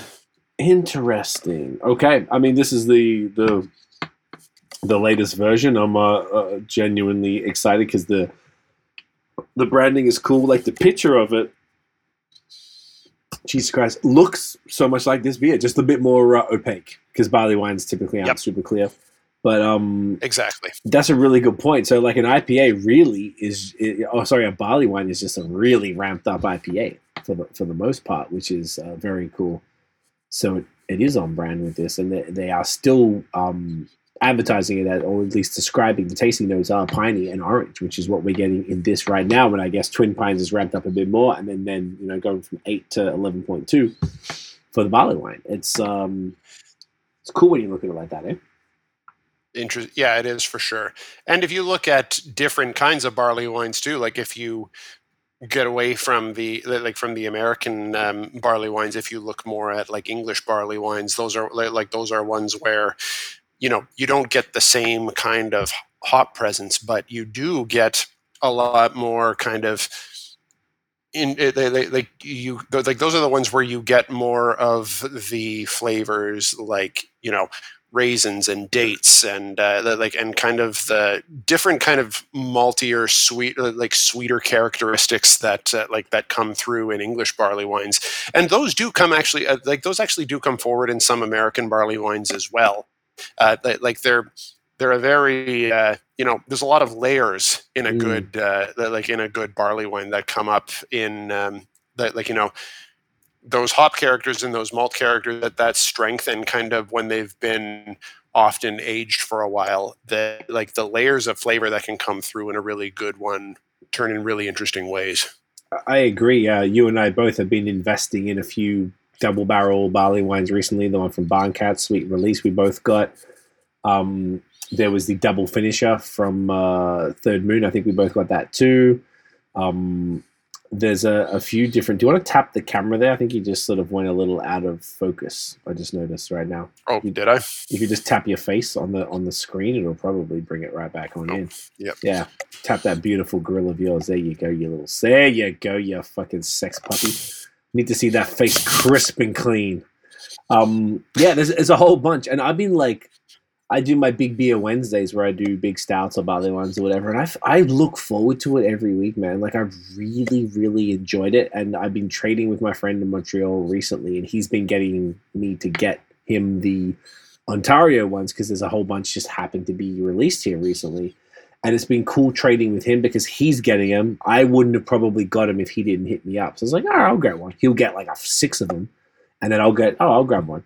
So now I'm like starting to stock up a little bit. I just got the lone wine. I feel like I've just got a whole bunch of fire stouts and barley ones. I'm like, I was about to say I'm looking forward to winter. I'm fucking not looking forward to winter, but I got all these big bastard beers to like, you know, get me through. And it's really cool to, to discover barley wine. And I hadn't thought of it as much as, as what you just said, that, that it is the ramped up version of an IPA. So what we're doing is drinking barley wine, a, a mini barley wine almost. Um, there's hopped differently, of course, but it's kind of cool. when- session barley wine session barley wine, which is you know, Lone Pine is their session version of Lone Wine. It's uh, it's, it's pretty cool when you really think about it because that's essentially what it is, and it's it kind of puts IPAs or at least this West Coast in, in perspective of what if like how deep like all you do is ramp up the malt profile a bit, boom, it's a whole other style. You know, you can Yeah, start. sure. You got the low ABV, like the five percenters, which we didn't really deal with tonight, but you know, you got where we're at around the six ish, six, six and a half, or whatever the fuck, and you go into the doubles around the eight, and then you can just go. There isn't many. Oh, this is a bit of a thing that on that train of thought. There isn't many triple West Coast IPAs. Oh no, I know not one. really. Pliny the Younger. So the the big one Ah, that releases every February, where people drive to, they go up to the brewery and they line up outside in the cold and do their whole thing, and to get one little pour in the thing. But they started canning it, so I think it's a little easier to get, but still uh, very highly sought after version of um, you know Pliny, which is pretty dope. But aside from that, I can't think of any. Um, I think I think that Barncat has done a triple West Coast. Um, Oh, do you know who I can't did? think of it. Third Moon did one the other day. I swear to God. Like right. Yes. Yes. That's right. That's right. I remember that too. I'm gonna pull that up real quick. Oh, you know what? I think that was like, like was that a conjuration or was that? it was a uh, conjuration. You're exactly. I think right. so. Yeah. God, your memory, my guy. It's uh, it's it's very very good. Yes, it was a conjuration, like the latest version, and I purposely didn't get it because I don't really like triples of anything. But I almost, as you said that out loud, I was like, "Oh, I fucked up. I should have got it." Mm. Uh, is that it? Conjuration. Yep, triple IPA in the form of a brand new Conjuration. Tri- Conjuration 16 is a West Coast triple IPA clocking in at 11%. Dry hop with Centennial and Chinook, but it's like hazy. Eleven. Holy shit. That So is bold. An 11% triple IPA. Like, even on my, the reason I didn't get it was on my big, I, I, I can't even see a, a time when I would drink it. That's my problem. I, Yeah. On my big beer night. That's a lot of beer. That's a lot, bro. Like, I don't mind drinking. Like some of the ones, some dude. You know how we got those Barncat uh, wheat wines and shit. Like they're like fourteen percent. The uh, double finisher, I think from um, Third Moon is like, isn't it sixteen percent or something? Like, I would drink that to Oh, yeah. myself, and that would be all I would have for that evening. But I, Yeah. I, I don't mind doing it if it's a barley wine or a stout on my big beer night. But on a I don't know if I really want a IPA on, on that night. I want to dabble into these other styles. Um, so I just For some like, like for some reason, like a triple IPA will fuck you up even more. For some reason, I, like like I, I don't know why it feel like it feels like they hit you harder even than like a big stout or something Mhm. like that. It's nuts. every time. Uh, yeah, man. The only time I can. I don't know if it's just be- like I don't know if it's just because you naturally drink like IPAs faster than uh, faster than stouts. Maybe it's as Could be. simple as that, but I but I don't know what it is. I had the one you got me a Bar Canada one um, last time we met up. We met last weekend, and I had it on one one of the nights. I, I wasn't supposed to drink. I don't drink Mondays, but I had a podcast Monday for Link Up, so, which just dropped now that we're recording right now. But the that night I was like, well, I'm drinking. What am I going to do? Not drink anymore. So I was like, well, to stop me drinking too much, how about I have that triple IPA? And that was a good time for it. But I remember feeling, I think in the end, like I only had one 5% beer earlier, and then that one I felt pretty lit. Whereas on Wednesday, I had a, uh, also thanks to you, I had a, uh, a, Peche Mortel, which is probably one of the greatest beers ever made, period, point blank. I don't think anybody's ever arguing. It is just so deeply spectacular. And then after that, I still had an 11% Imperial Stout, full can, both of them Holy to, my- to myself, no problem though. Like, no dramas. All, all of You them probably nursed that over oh, like over like an hour and a half though, right? Yeah. Oh yeah, yeah, for sure. Like though, and I think that's what I was kind of supporting your argument that maybe the triple IPA that I had on the Monday, I was probably like ah, ah. but Probably like half an hour, forty five max. Absolutely. And then the other beer, you want to tap that camera again? And then the um, oh, Oh, no, you're good, you're good. No, no, you're good, you're good. Okay, kick back in. Um, and then the stout, you're right, absolutely nursing it hour, hour and a half at least uh, for that. And even the first one, I probably because I wait till after I eat, so I've got a nice little foundation so it doesn't fuck me up. Um, Yep. it's almost like instead of dessert, I'll have those beers, which is my way of not drinking. You know, making fun of like you know, not drinking nights, but you know, you end up having that. But um, yeah. So triple I. Sorry, I know we were digressing a bit, but yeah, triple West Coasts. Very, very cool of Third Moon to do that. They've done one or two other West Coast IPAs. I don't know if I got hold of it. I think one of their regular, one of the earlier conjurations was a West Coast IPA. Uh, yeah, I'm recalling a double West Coast IPA in one Double. of the earlier conjurations. Did you get it? Yeah, I did. How was I it? remember it being good. Ooh. I don't recall. All right. Um, Yeah. So, so how about this? Um, we're uh, Yeah, hour and a half in. just going to take it. Just going to take another sip there, but um, we should grab that. Uh, The last we one? should grab the fourth beer, and then before, like before we drift too far off this topic, we're going to talk about the other beer. But then I want to talk about um, notable Ontario West Coast IPAs. Very important. Okay, perfect. So you want to go fetch that last All one? right. So, as uh, we discussed earlier, we're swinging back to Quebec um, for this other beer, and we look. We just had to do two from this brewery.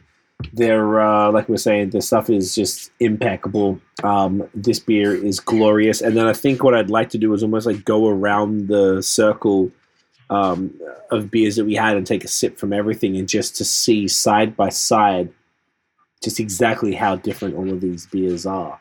Um, which is kind of what we wanted to demonstrate tonight. We didn't know exactly how it would go, but we know they're all pretty different beers.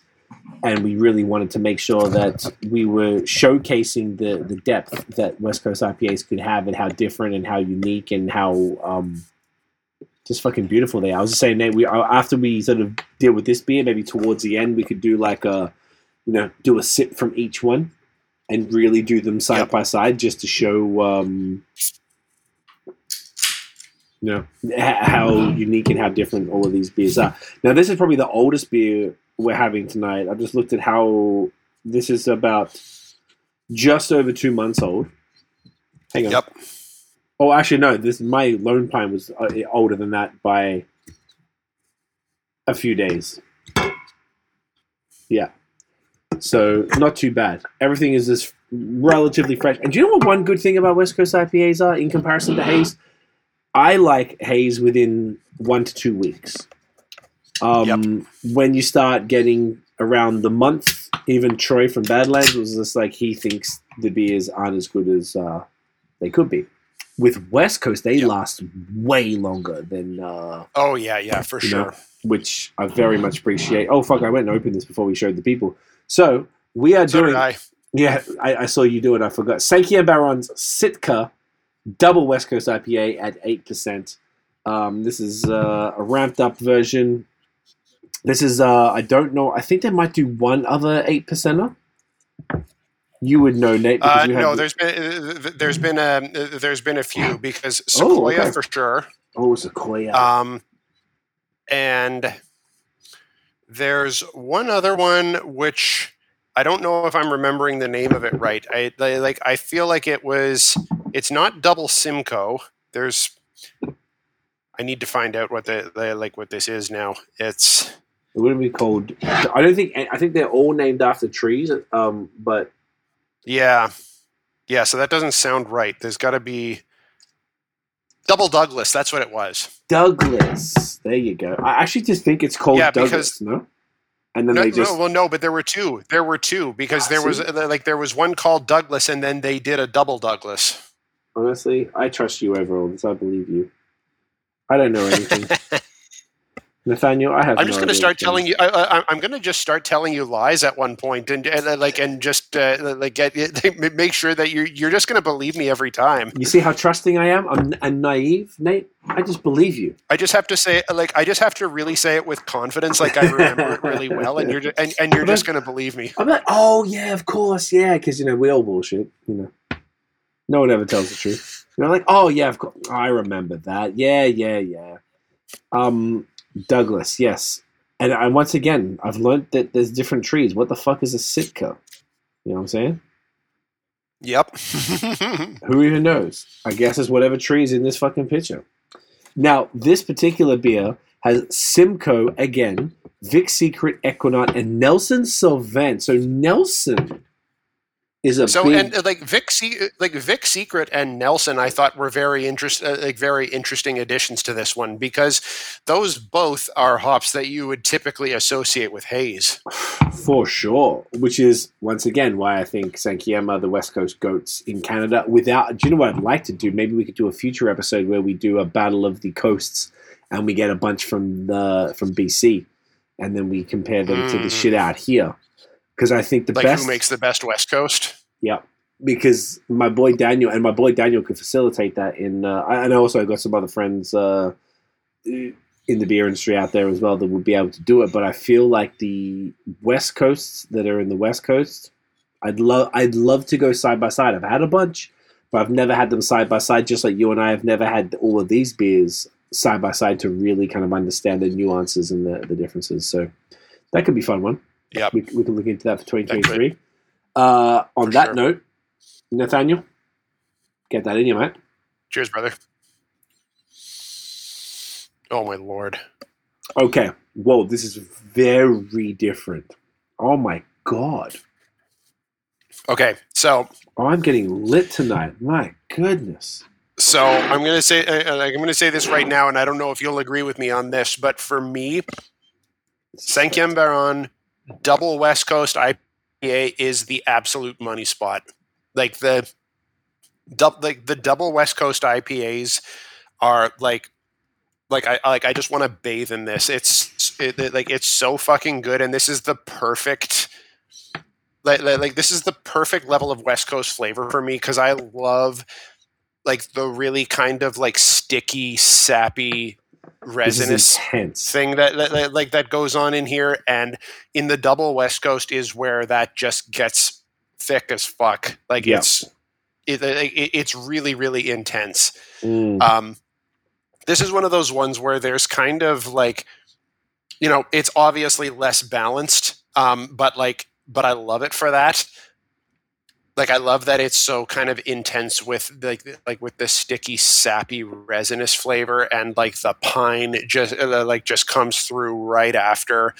Um, like the bitter citrus pith is, that like is intense. The malt body makes it like is making it drink a bit heftier. Like this is the money zone for me.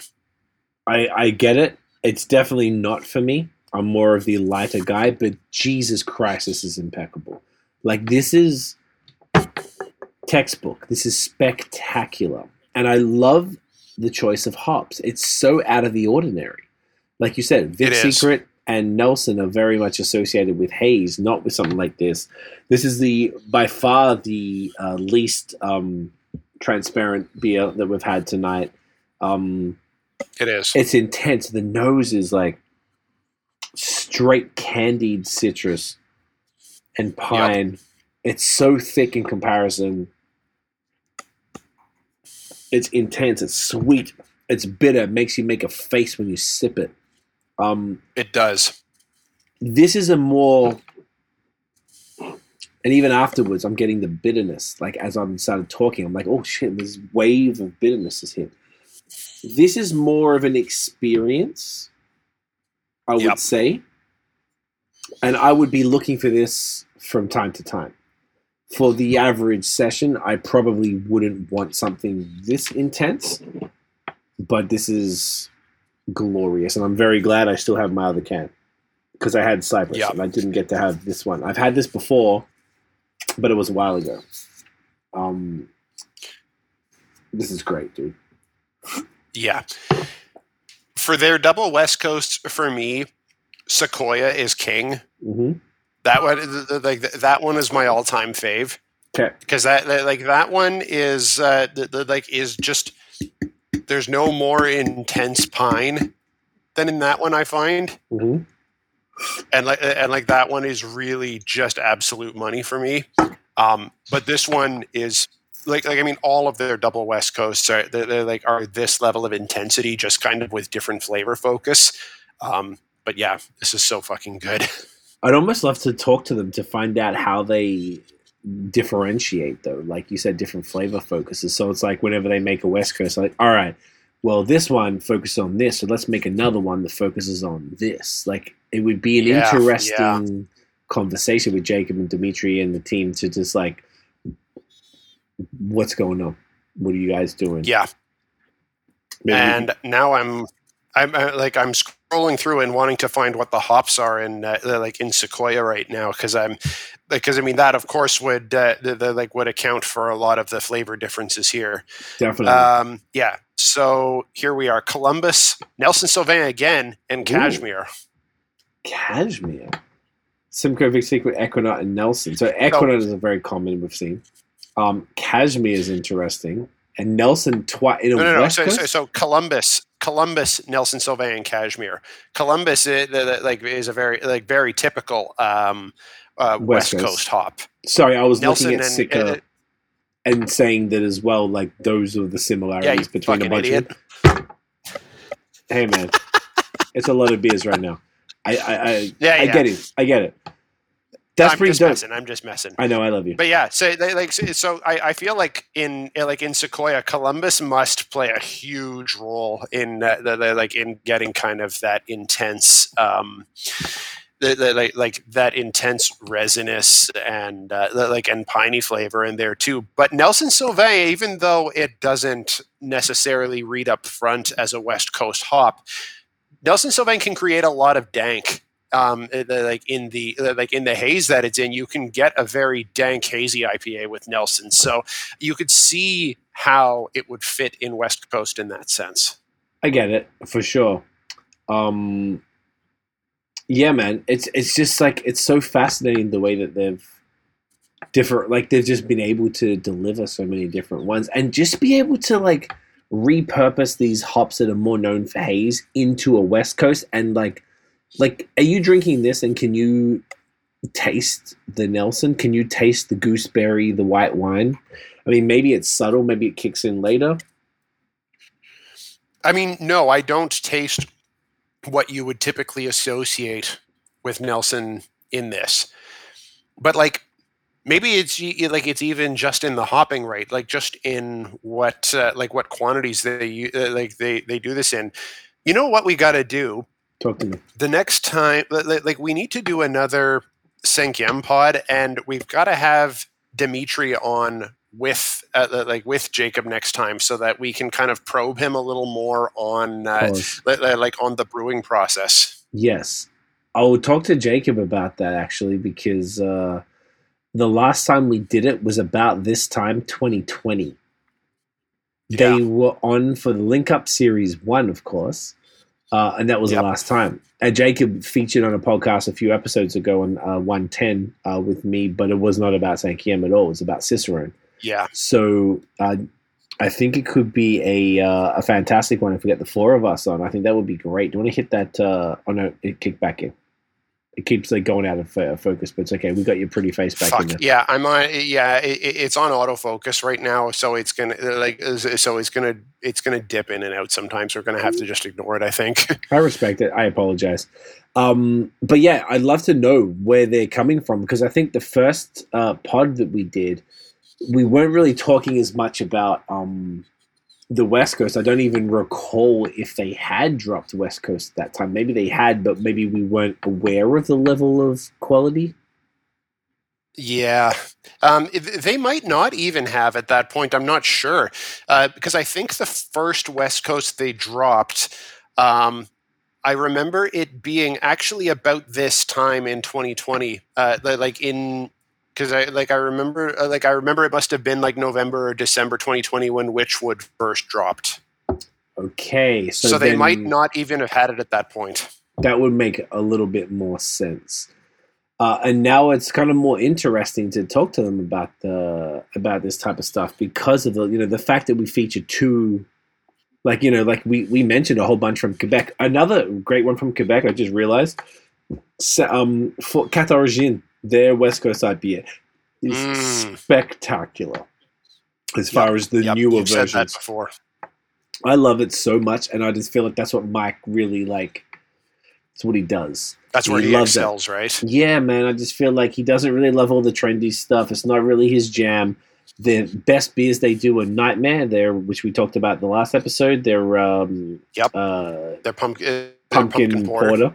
and their West Coast IPA. It's just Yep. exceptional as far as like a newer brewery, newer being like three, four years old, uh, doing that type of stuff. And um, yeah, but we chose to feature Sankey M is just because no brewery ever, and this is also kind of a question. Can you think of another brewery who has had this many different West Coast IPAs?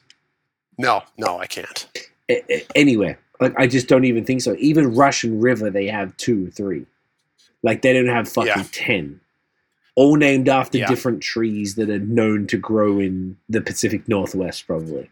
Like that's pretty. It's wild. it's pretty crazy and and to be all of them to make them all that different and to utilize new world hops that are known for new england ipas and to not make it taste anything like a new england ipa and to utilize different portions probably of the alpha acids and probably of the different material within these hops to deliver flavors that contribute to a West Coast IPA body profile, all that type of stuff is is mind boggling. Like I don't think we can. And see, this is it, like, and see, this is the shit that I really want to drill down on with that, like with Dimitri. Like, we've got to, like, like, let's make a note. We got to make that pod happen. Like, we, like, we've got to do Jacob right fucking Ja- now. with, like, like, with Jacob and Dimitri, because not only do I want to drill down on how he, like, how he comes about getting these flavors out of. Uh, the, the, like out of these hops that you wouldn't typically think of going in a West Coast, but I need to talk to him about his stout game too like how the hell he manages to make his stouts so creamy and luscious insane. like just like just based on the malt bill alone it's fucking bananas Would you say Um, that the body on this replicates some of this? This is eight percent. Uh, Lucid Dream, their breakfast stout, is also eight percent. That's got one of the best bodies of the lower ABV stout I've ever had, ever, ever, ever. Um, this my is not too dissimilar. So whatever magic he's doing on that on on the stout, he's doing here. I think.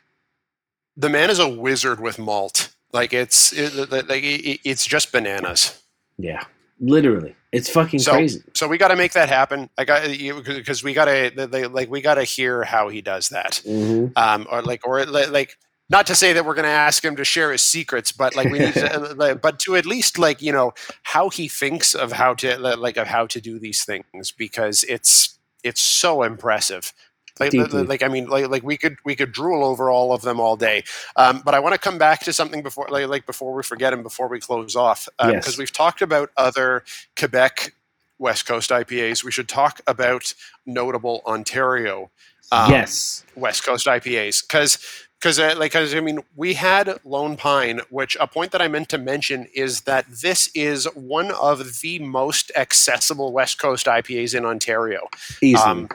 Because it's like like it's one of those ones that you can find this in almost any LCBO in the province, um, whi- like, which is great. It's another year. Like, yes, yes, exactly. That like because it's re- like because it's year round, so it's regularly dropped in the uh, like in the LCBOs. Another notable one for that, um, Nickelbrook Headstock, Headstock. is another one of the most accessible West Coast IPAs in Ontario. It's like two really, really good IPAs from good breweries in Ontario that you can find almost anywhere in the province. Like, like- which is pretty great to have good West Coast IPAs that accessible. Dead. Um, We almost included Another- headstock, but we couldn't have too many more beers in this podcast because we didn't want to. Yeah. I want to drink all of these, and I hopefully am able to do that. And we didn't want to have and the, anything. yeah, they, it's it's just a thing of the more beers that we have on the less we like the less we can drink of each of them, which is uh, um, uh, uh, which is a bit of a shame because they're so fucking good. Um, yes, headstock was like on so our, close to being on Was here. on our short list. It was Um, on our short list. We talked about it because the main two from Ontario were those two, yep, exactly. aside from Anderson. Um, a- and Anderson's a really very big- known. Yep, exactly. A really big notable one this year, and it's come out a couple of times this year, is Fairweather California King. Yes, I got that specifically because you lost your shit over it, and I went because I now live very close to Fairweather. Uh, very impressed by that beer. That was fantastic. That if if that was fresher, because I think it was probably three four months ago when that dropped, uh, we would probably Yep. would have looked at including that one too. for sure. And, uh, like that one is one of the most clean, crystal clear West Coast IPAs I've ever seen. Like you could read a book through that. It uh, like it was so clear and. Yeah. The fl- like, and that's another one where the flavors were so subtle and uh, like and so delicate, but still so so distinctive. It was like it was really really good. Um, Agreed. Another one to sh- like another one to shout out and um, i feel like this must be an ode to blind pig but Bellwoods putting out um, pig that west coast ipa that they've uh, like, like that they've dropped a couple times now Have you had it? i have had it yeah it's very good Okay. that's another like, like that's another like very like distinctively crystal clear um, west coast ipa it's it, it's very very good they dropped it like yesterday. Um, yeah they did I'm going to Duran tomorrow, and they they also dropped their Brulee Imperial Stout. So I was kind of hoping that maybe Chris might have uh, those two there because uh, I keep making Bellwoods orders, and you make an order, and then literally the next day they drop like three other things. You're like, fuck. So I'd rather just Yeah. I'm like, come on, man! Like I just paid ten dollars for shipping. Like, can you, why did you have to drop? I like you're would have been killing you, you're, you're killing me here killing me. Happy to pay for shipping, but like, come on, like it's just they they drop so much. They almost drop more beers than almost any other brewery that I've seen. So I haven't. I It's didn't try the first. It really is. I missed the first version because I it, I did an order and then I missed it and I was like, oh fuck it, and I didn't see it anywhere. So I definitely want to try that. So now that you've co-signed it and you're my West Coast uh, brethren, so I will. Uh, I will proactively try and get that beer. And I, I didn't even consider that it was an ode to Blind Pig, which is even cooler to me at this point. Um, I'm just guessing. Like they, I, I, I don't think they be. even explicitly. Uh, I, I don't think they even explicitly said that, but I'm just guessing. I, I can't see why that wouldn't be the case at all. It, ju- like it seems like too much of a coincidence. Very much so, uh, particularly after all the discussions this evening. So I think that's a great one, and that is seems to be. And what I do love, and I've talked about this a bunch, what I've been loving about beer in all provinces and everywhere here in Canada is that one thing that um, a Burlington Beer Company used to do is that they bring back, you know, it's complicated being a wizard. They bring it back three, four times a year. That was the first time I saw, instead of just random beers, they'd be bringing back these core lineups regularly. I'd never seen that before. Um, Burlington Beer Company did that, and now I'm seeing more and more breweries here doing that. Like Sankiem, how many times have they brought back Cypress? How many times have they brought back Sitka? Um, that are that are like not year rounders. Like I don't think the only year rounder at Sankiem is Citadin, which is their pilsner, the Czech pilsner. Um, Uh, yes, and it's not it, like, and I, I think an important distinction is that that's not even a year rounder in cans. It's only a year rounder on tap. I don't think they have any year rounders in cans. So it's their flagship. Then it's probably a difference between a flagship and a year rounder. Great point. But I love that Bellwoods have been doing these uh, beers. You know, whether it's Cat Lady, Roman Candle, Jutsu, Double Jutsu, um, something like Pig, which is more of a recent thing. They've only done two batches of it, so it's only the second batch is out now. Um, I love that. I love that pattern. If I was to own a brewery, that's what I would do. I would do one offs and I would Yep. do regular ones that I would drop every quarter. I'd be like, all right, makes sense every four months or every three months, drop one of these bad boys. Um, it keeps Yep. people interested. It keeps that beer being sought after. It keeps it kind of like you tap it out, then you know it goes after a month, and you've got another two, three months before you can get it again. I think that's very cool. Yep. And at the very least, though, that they've done this West Coast IPA because they didn't, at least in the recent years since haze was being was the shit. Bellwoods were all over that, and they didn't really do West Coast. I, I I remember Witch Shark used to be West Coast, and there were certain people in the scene who got pretty pissed about it uh, being changed to a uh, you know a, haze bomb. Um, you know who I'm talking about. Um, Oh yeah, and that's okay. You know, some people were uh, purists and they do their thing, but I love. I just I just like that it's they're in, incorporating that into their regular sort of rotation of, of beers. It's Yeah. it's very cool, Yeah. man. And it's I, um, I think um, fuck, don't Muddy York do a West Coast IPA this fire regularly? I'm sure they do. I'm Maybe- sure they do. I haven't, I like, I haven't had nearly enough from Muddy York, Yes. unfortunately. Indie Ale House. That's who I was thinking of. They have a bunch of Oh West Coast yes, yeah, That's yeah, who it yeah. is. You're thinking of I- Instigator. Is Instigator, like, that's is, the is one. what you're thinking of. Yes, that's a bomb West Coast. Is that year rounder or is that just like a? I think it's an LCBO I think- too, I, I I think it is a year rounder. which is fantastic. So that's a great one. That would have been, to be honest, like if we sort of we were trying to make this as simplified as possible because we're both in two different places and we didn't want to have to ship beer between each other, so we were able to get hold of all of these products individually easily. So like if we just didn't want to complicate this podcast, but I feel like that would have been in the conversation. That could have been in the conversation for sure. Ooh. Absolutely. So that's a great one. Um, Who else we got? Yep. Um, So- oh, so we, Guts. we, Oh we, my we'd, Guts would been- we'd be uh, we'd be remiss if we didn't mention Great Lakes. Um, of course. like Octopus wants to fight is a uh, like, is a fantastic West Coast. That's a year rounder. and uh, RoboCop, RoboHop. Sorry. Okay, so important like important distinction there is OG RoboHop. Like the, the, because uh, because OG RoboHop and uh, the, like and its New England counterpart are very much not the same. Correct. Um, and uh, and Did they- like and they're the- the- they distinguish between the New England counterparts for both Octopus and RoboHop, right? Like they actually say that this is the New England Oh, yes. version. Because I remember They do. going to purchase the new. I, I bought it in a growler before they even had it in cans uh, a few years ago when we had Troy on the pod, and they had it was either Octopus or RoboHop. I swear it was RoboHop. Um, it was probably it, it- it was probably it was probably RoboHop like that one they've done more regularly in like in New England it's like I don't actually remember the last time they released the OG RoboHop uh, like they have done one-off New England versions of Octopus but it's not uh, like but it's not as frequent and that's a brewery only one the New England version of RoboHop like became even an L, like an LCBO release for a while oh um, shit! and with all like and with all due respect to the like to Great Lakes, like I like I love Great Lakes, but New England RoboHop is not as good as the OG. It's really really not. It doesn't it did like it doesn't translate in my like in my mind. You did not need to fuck with RoboHop. Like you could have like just go ahead make another make Another another. New England double. Um, that like make it a completely different beer. You didn't need to fuck with RoboHop.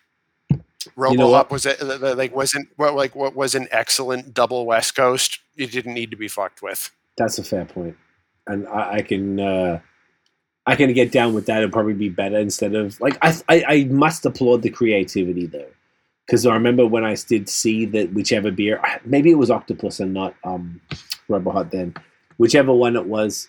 I remember getting that in the growl and I was like, "Yo, this is sick!" Because I remember Octopus is such a fantastic beer that having a New England version was like, "Yo, this is fun." I mean, this was like three years ago, probably at the very least, three maybe four and it was a different time, obviously.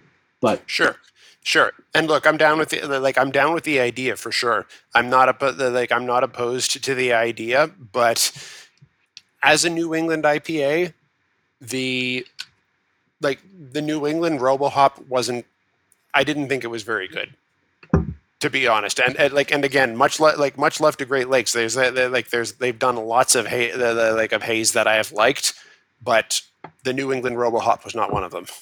respect, I, I don't recall, but yeah, you're right. I mean, look, not everyone hits it, and they're more, you know, been around 30 plus years. They're an OG brewery here in uh, Ontario, and um, you know, not not everything slaps, but their West Coast really did move the needle back, you know, in the mid. It uh, really did. It really, 2010s. really did. And li- li- like and Robo uh, like and RoboHop is a spectacular double West Coast. Yes. Octopus wants to fight is a spectacular single West Coast. Yes.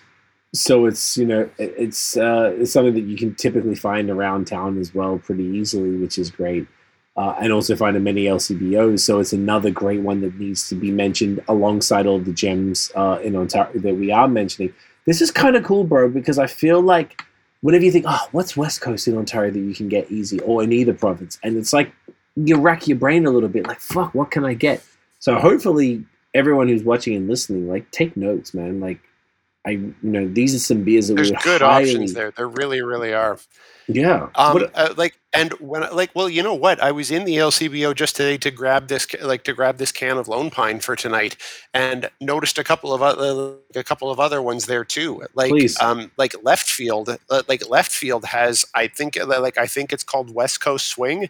I might be getting the name slightly wrong. Um, it's we, like it- it's West Coast something. I think it's West Coast Swing. Um, but like, but that's available in the LCBO. Uh, like, I'm a big fan of um, like of Muskoka Mad Tom and uh, li- like and twice as Mad Tom. Tho- li- Like those are again year-rounder West Coast IPAs, easily available in Ontario at uh, like at any time. We've got a lot of easily available West Coast IPAs here. We're really really lucky. Very cool. And you are correct. It is West Coast Swing. Do you know what that refer? My guess is that's. Oh no, they got baseball referring to. So It's li- like it, it- it's all baseball references. It's all baseball. uh, like, a- a- and and I'm not well versed in it, so I couldn't tell you. I was going to tell you was from. Uh, do you remember Boyz II Men's first single was called uh, Motown Philly, and they in the in the chorus it says East Coast Swing. So I thought it Mm. was to do with that, but I'm a music person, not a sports person. But that's sick. I've never had this beer, and they've got like a thousand check-ins on this fucking beer, so that's that's great. That means they're killing the game with that. But yeah, man, I feel like it's like it's almost like a I was gonna say like a, like a well hidden secret, or no, sorry, like a, a shittily hidden secret or whatever. Like it's around, and maybe we don't talk about it as much as perhaps it should be spoken about. As far as the I don't know the the the volume of just fantastic West Coast IPAs, they don't really get the shine that they should do, and that was the point of this podcast, was for us to sort of like put some shine on both Ontario and Quebec and the different IPAs. You know, cool, the ones that we drank, absolutely, but also the other ones that are available for you. If you just you don't even have to dig. You can go to your LCBO and find. I bet there's a bunch that we forgot about, and then maybe there are some that are specific regionally into different different Yeah. areas that you find. Um, and in Quebec, same thing. Different depanneurs, different uh, specialty stores that you be able to find stuff. You just gotta ask and see what's popping, and you know maybe there might be like some shit from my brasserie out there, or fucking whatever. Uh, you know, I think Godspeed does some stuff here. Um, Yep. Or Uh, even um, like, or like, or even Dominion Cities uh, year-round stuff. Like Two Flags is a great, like, is is a great West fire. Coast, like West Coast. Yeah, Fuck, yeah. that should have been one that we might have done. Like that should have been Yeah, probably. really. I love that beer. That is like phenomenal. What are we beer. li- li- like? Yeah, what like? What are we thinking? There's so many. Like, fuck, we should have done that one. Um, and like River Hymnal is one like is one that they regularly put out, which is excellent. See, like it's So many good West Coast. there's so many good West Coast IPAs uh, And- in both provinces. Oh, and like Tooth and Nail, Rabble Rouser, or Sucker Punch, both spectacular beers. there you go. In one of the most, like you said, uh, you know, traditionally uh, brewed but like fine-tuned breweries in the entire country that uh, Manny does Yeah. not fuck around and takes that shit serious. So if you really want exceptional, true, you know, true to style stuff, like that's where you need to go. Like getting uh, when I came to see you in end of September, when we went to Sankiem, and I went past uh, Tooth and Nail specifically to get their anniversary Vim and Vigor. Um, gonna have to make a habit of that. Like, thank God, I'm in Ontario now, and they ship. And uh, I also know Matthew, so I'm sure he'd be down too. But um, just just phenomenal brewery that, that do these styles that you know there, there's so many options to get into West Coast IPAs. With so and like we did four different ones tonight, and we talked about so many others. I imagine if you combine them all, they would be all so different. So there's essentially something for every taste as far as West. And this is just two provinces in the entire country, not including if you cross the border. We didn't even really touch on that too much, aside from the articles that had some of the legendary ones. You can get Sierra Nevada's Pale Ale at almost any LCBO. Yeah, man. So you'd be kind of crazy not to do it. Um, and with that, Uncle Nathaniel, I feel like we're at, we're at two hours. I feel like we've done done better than we thought. I didn't think it would be this long. Yep. Well, go figure. I, like literally, I feel like every time we say we're, like this time we're only going to be like sixty to ninety minutes. Like I, I feel like it literally never ends up being that way. We just end up talking every time. Every time, and there's always something to talk about. And it's because we have so much phenomenal beer here in Canada and here in, in Ontario and Quebec. Yeah. It's it's with uh, like honestly, I know you are too. I'm very grateful for it. I don't take it for granted. Uh, We're particularly so for, lucky. We're, so, lucky, man. Particularly the last couple years, the vast majority of people weren't able to travel. Um, previous to that, there was a time I wasn't able to travel due to immigration, so I'm very familiar with that. Uh, I'm still waiting for my fucking passport, which I don't get for another month or so. Uh, you know, so it's like I I haven't felt that we've had less than. I haven't felt restricted in any shape or form. Yeah. And uh, we're very fortunate to be in the part of the world that we are with such phenomenal world class beer. And I, I think most people would agree at this point. And I think if Americans and other people from around the world tried what Canada has to offer, particularly Ontario and Quebec, they would lose their collective shit. And uh, rightly so. Rightfully so, you know what I'm saying? Yep, I'd say so.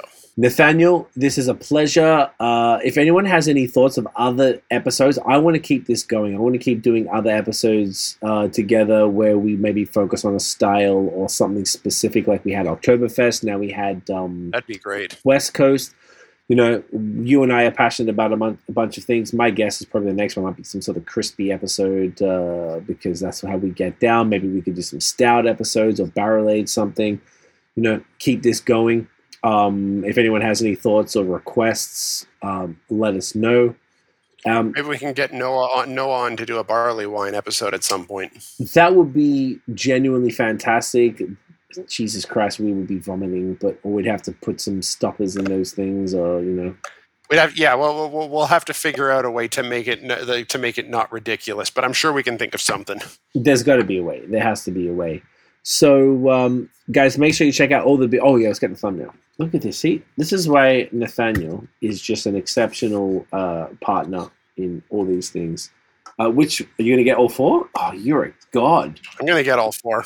Okay, I'm gonna see if I can get two here with the one hand that I have available to me. Okay, ready?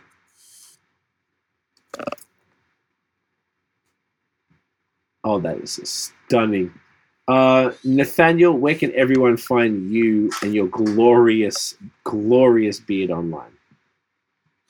All right. So everywhere online, it's at Nathan Does Beer, and um, I've not blogged in a little while because I'm living that new dad life. But uh, but any of the blogs that I had like that I have written over the past few years, uh, you can find on the BAOS podcast blog or quick link nathandoesbeer.com.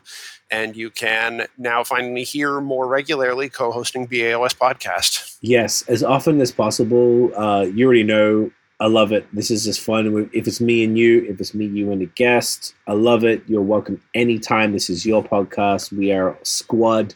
I appreciate you. Thank you for this, man. Like, it's really, really cool falling in love with a style with a friend and like really losing our collective shit over it. And it just makes it like not so like if it's just it's just me like is it just me who loves this shit like i can text you like bro this is fun and you're like drinking and probably more than i am and it's very cool to be able to explore it in this much detail um, so i hope everybody got something out of that uh, tonight so man thank you for uh, just loving fire beer i appreciate you bro Oh, dude, I'm happy to be here. This is It's- like this. This is pure joy right here. isn't it oh, i'm normally what i would do after a podcast i could usually finish them or like sometimes if they do too warm you just dash that and crack something else i can't imagine cracking anything else today i'm just gonna do what i can to finish these without uh, ruining my even ruining tomorrow as such Exactly. but uh, everybody thank you so much for watching and listening if you enjoyed the episode smash the thumbs up hit subscribe below hit the notification bell nathaniel Ding. so you know when the new drops. Follow us everywhere at BAOS Podcast. We go live with new pods every Wednesday, 8 p.m. Eastern. Of course, the uh, the link up episodes they kind of sporadic depending on when we record them. Right now. Uh, also, thank you again to Manscaped for sponsoring the podcast. Make sure you use the code BAOS, 20% off, free shipping at manscaped.com. We will see you guys in the next episode. Peace. Cheers.